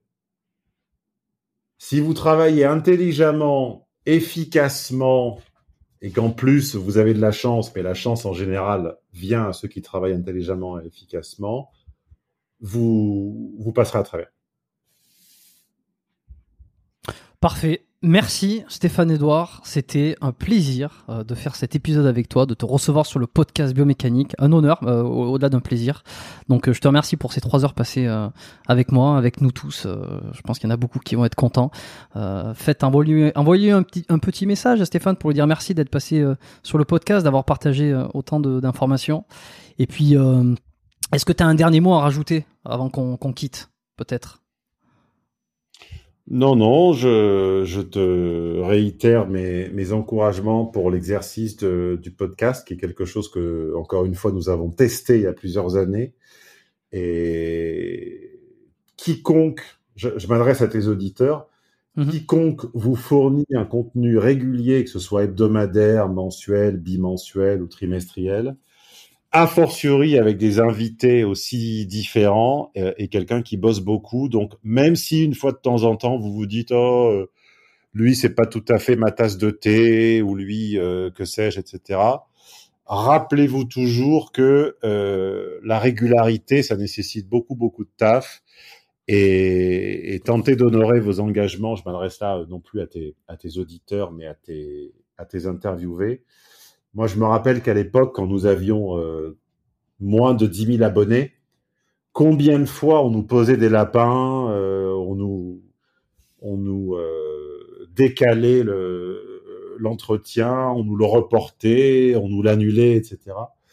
Et, en ce souvenir, j'essaie toujours d'être à peu près ponctuel et de, de ne pas me, pas me comporter de la sorte. Donc, si vous êtes influenceur ou un peu suivi, euh, quand on vous demande un interview, bah, soit décliner, soit si vous acceptez, euh, honorer par la suite, parce que euh, vous n'imaginez pas le tort que ça cause aux, gens qui basent leur, leur chaîne sur, des entretiens avec, avec vous. Voilà. Hmm. Effectivement, ça demande une sacrée organisation et puis surtout une, une marge aussi, parce que des invités qui, qui finalement ne peuvent plus reportent, ça arrive, et donc il faut avoir une certaine marge de manœuvre pour avoir des épisodes euh, qui sortent régulièrement. Et c'est vrai que, au-delà du travail, je dirais que ça demande quand même pas mal de, planification, d'organisation. Alors moi, je suis assez rodé là-dedans parce que j'aime tout contrôler, euh, et pour l'instant, le, le, podcast me va bien. Donc euh, bah, c'est génial. Merci à tous d'avoir écouté cet épisode. Mettez-y une petite étoile sur Spotify, sur Apple Podcast. Euh, non, pas une, hein, mettez-en cinq, c'est toujours mieux. Comme ça, euh, ça me permet de, de, ressortir un peu mieux dans les classements. Ça permet de gagner en visibilité, euh, de permettre aussi d'aller contacter des invités. Oui, on, vous a donné, on vous a donné plus de trois heures de notre temps, donc vous pouvez prendre trois secondes pour mettre une note. Bon, bah écoute, j'ai pas, pas mieux à dire. Je vous remercie à tous. Je vous dis à lundi prochain. Stéphane reste avec moi juste 30 secondes. Euh, et puis euh, d'ici là, portez-vous bien et, faites pas, faites, faisez pas les cons. Voilà. Bye.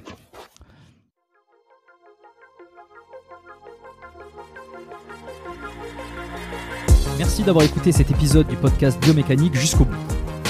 Vous pouvez l'envoyer à deux de vos amis ou le partager sur vos réseaux sociaux. Merci également de lui mettre une note de 5 étoiles avec un petit commentaire sympa. C'est ce qui me permet de mieux ressortir dans les classements.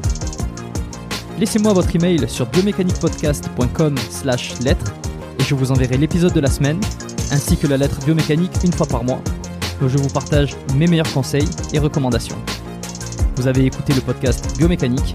Je suis Jérôme Cazerolle et je vous dis à très bientôt.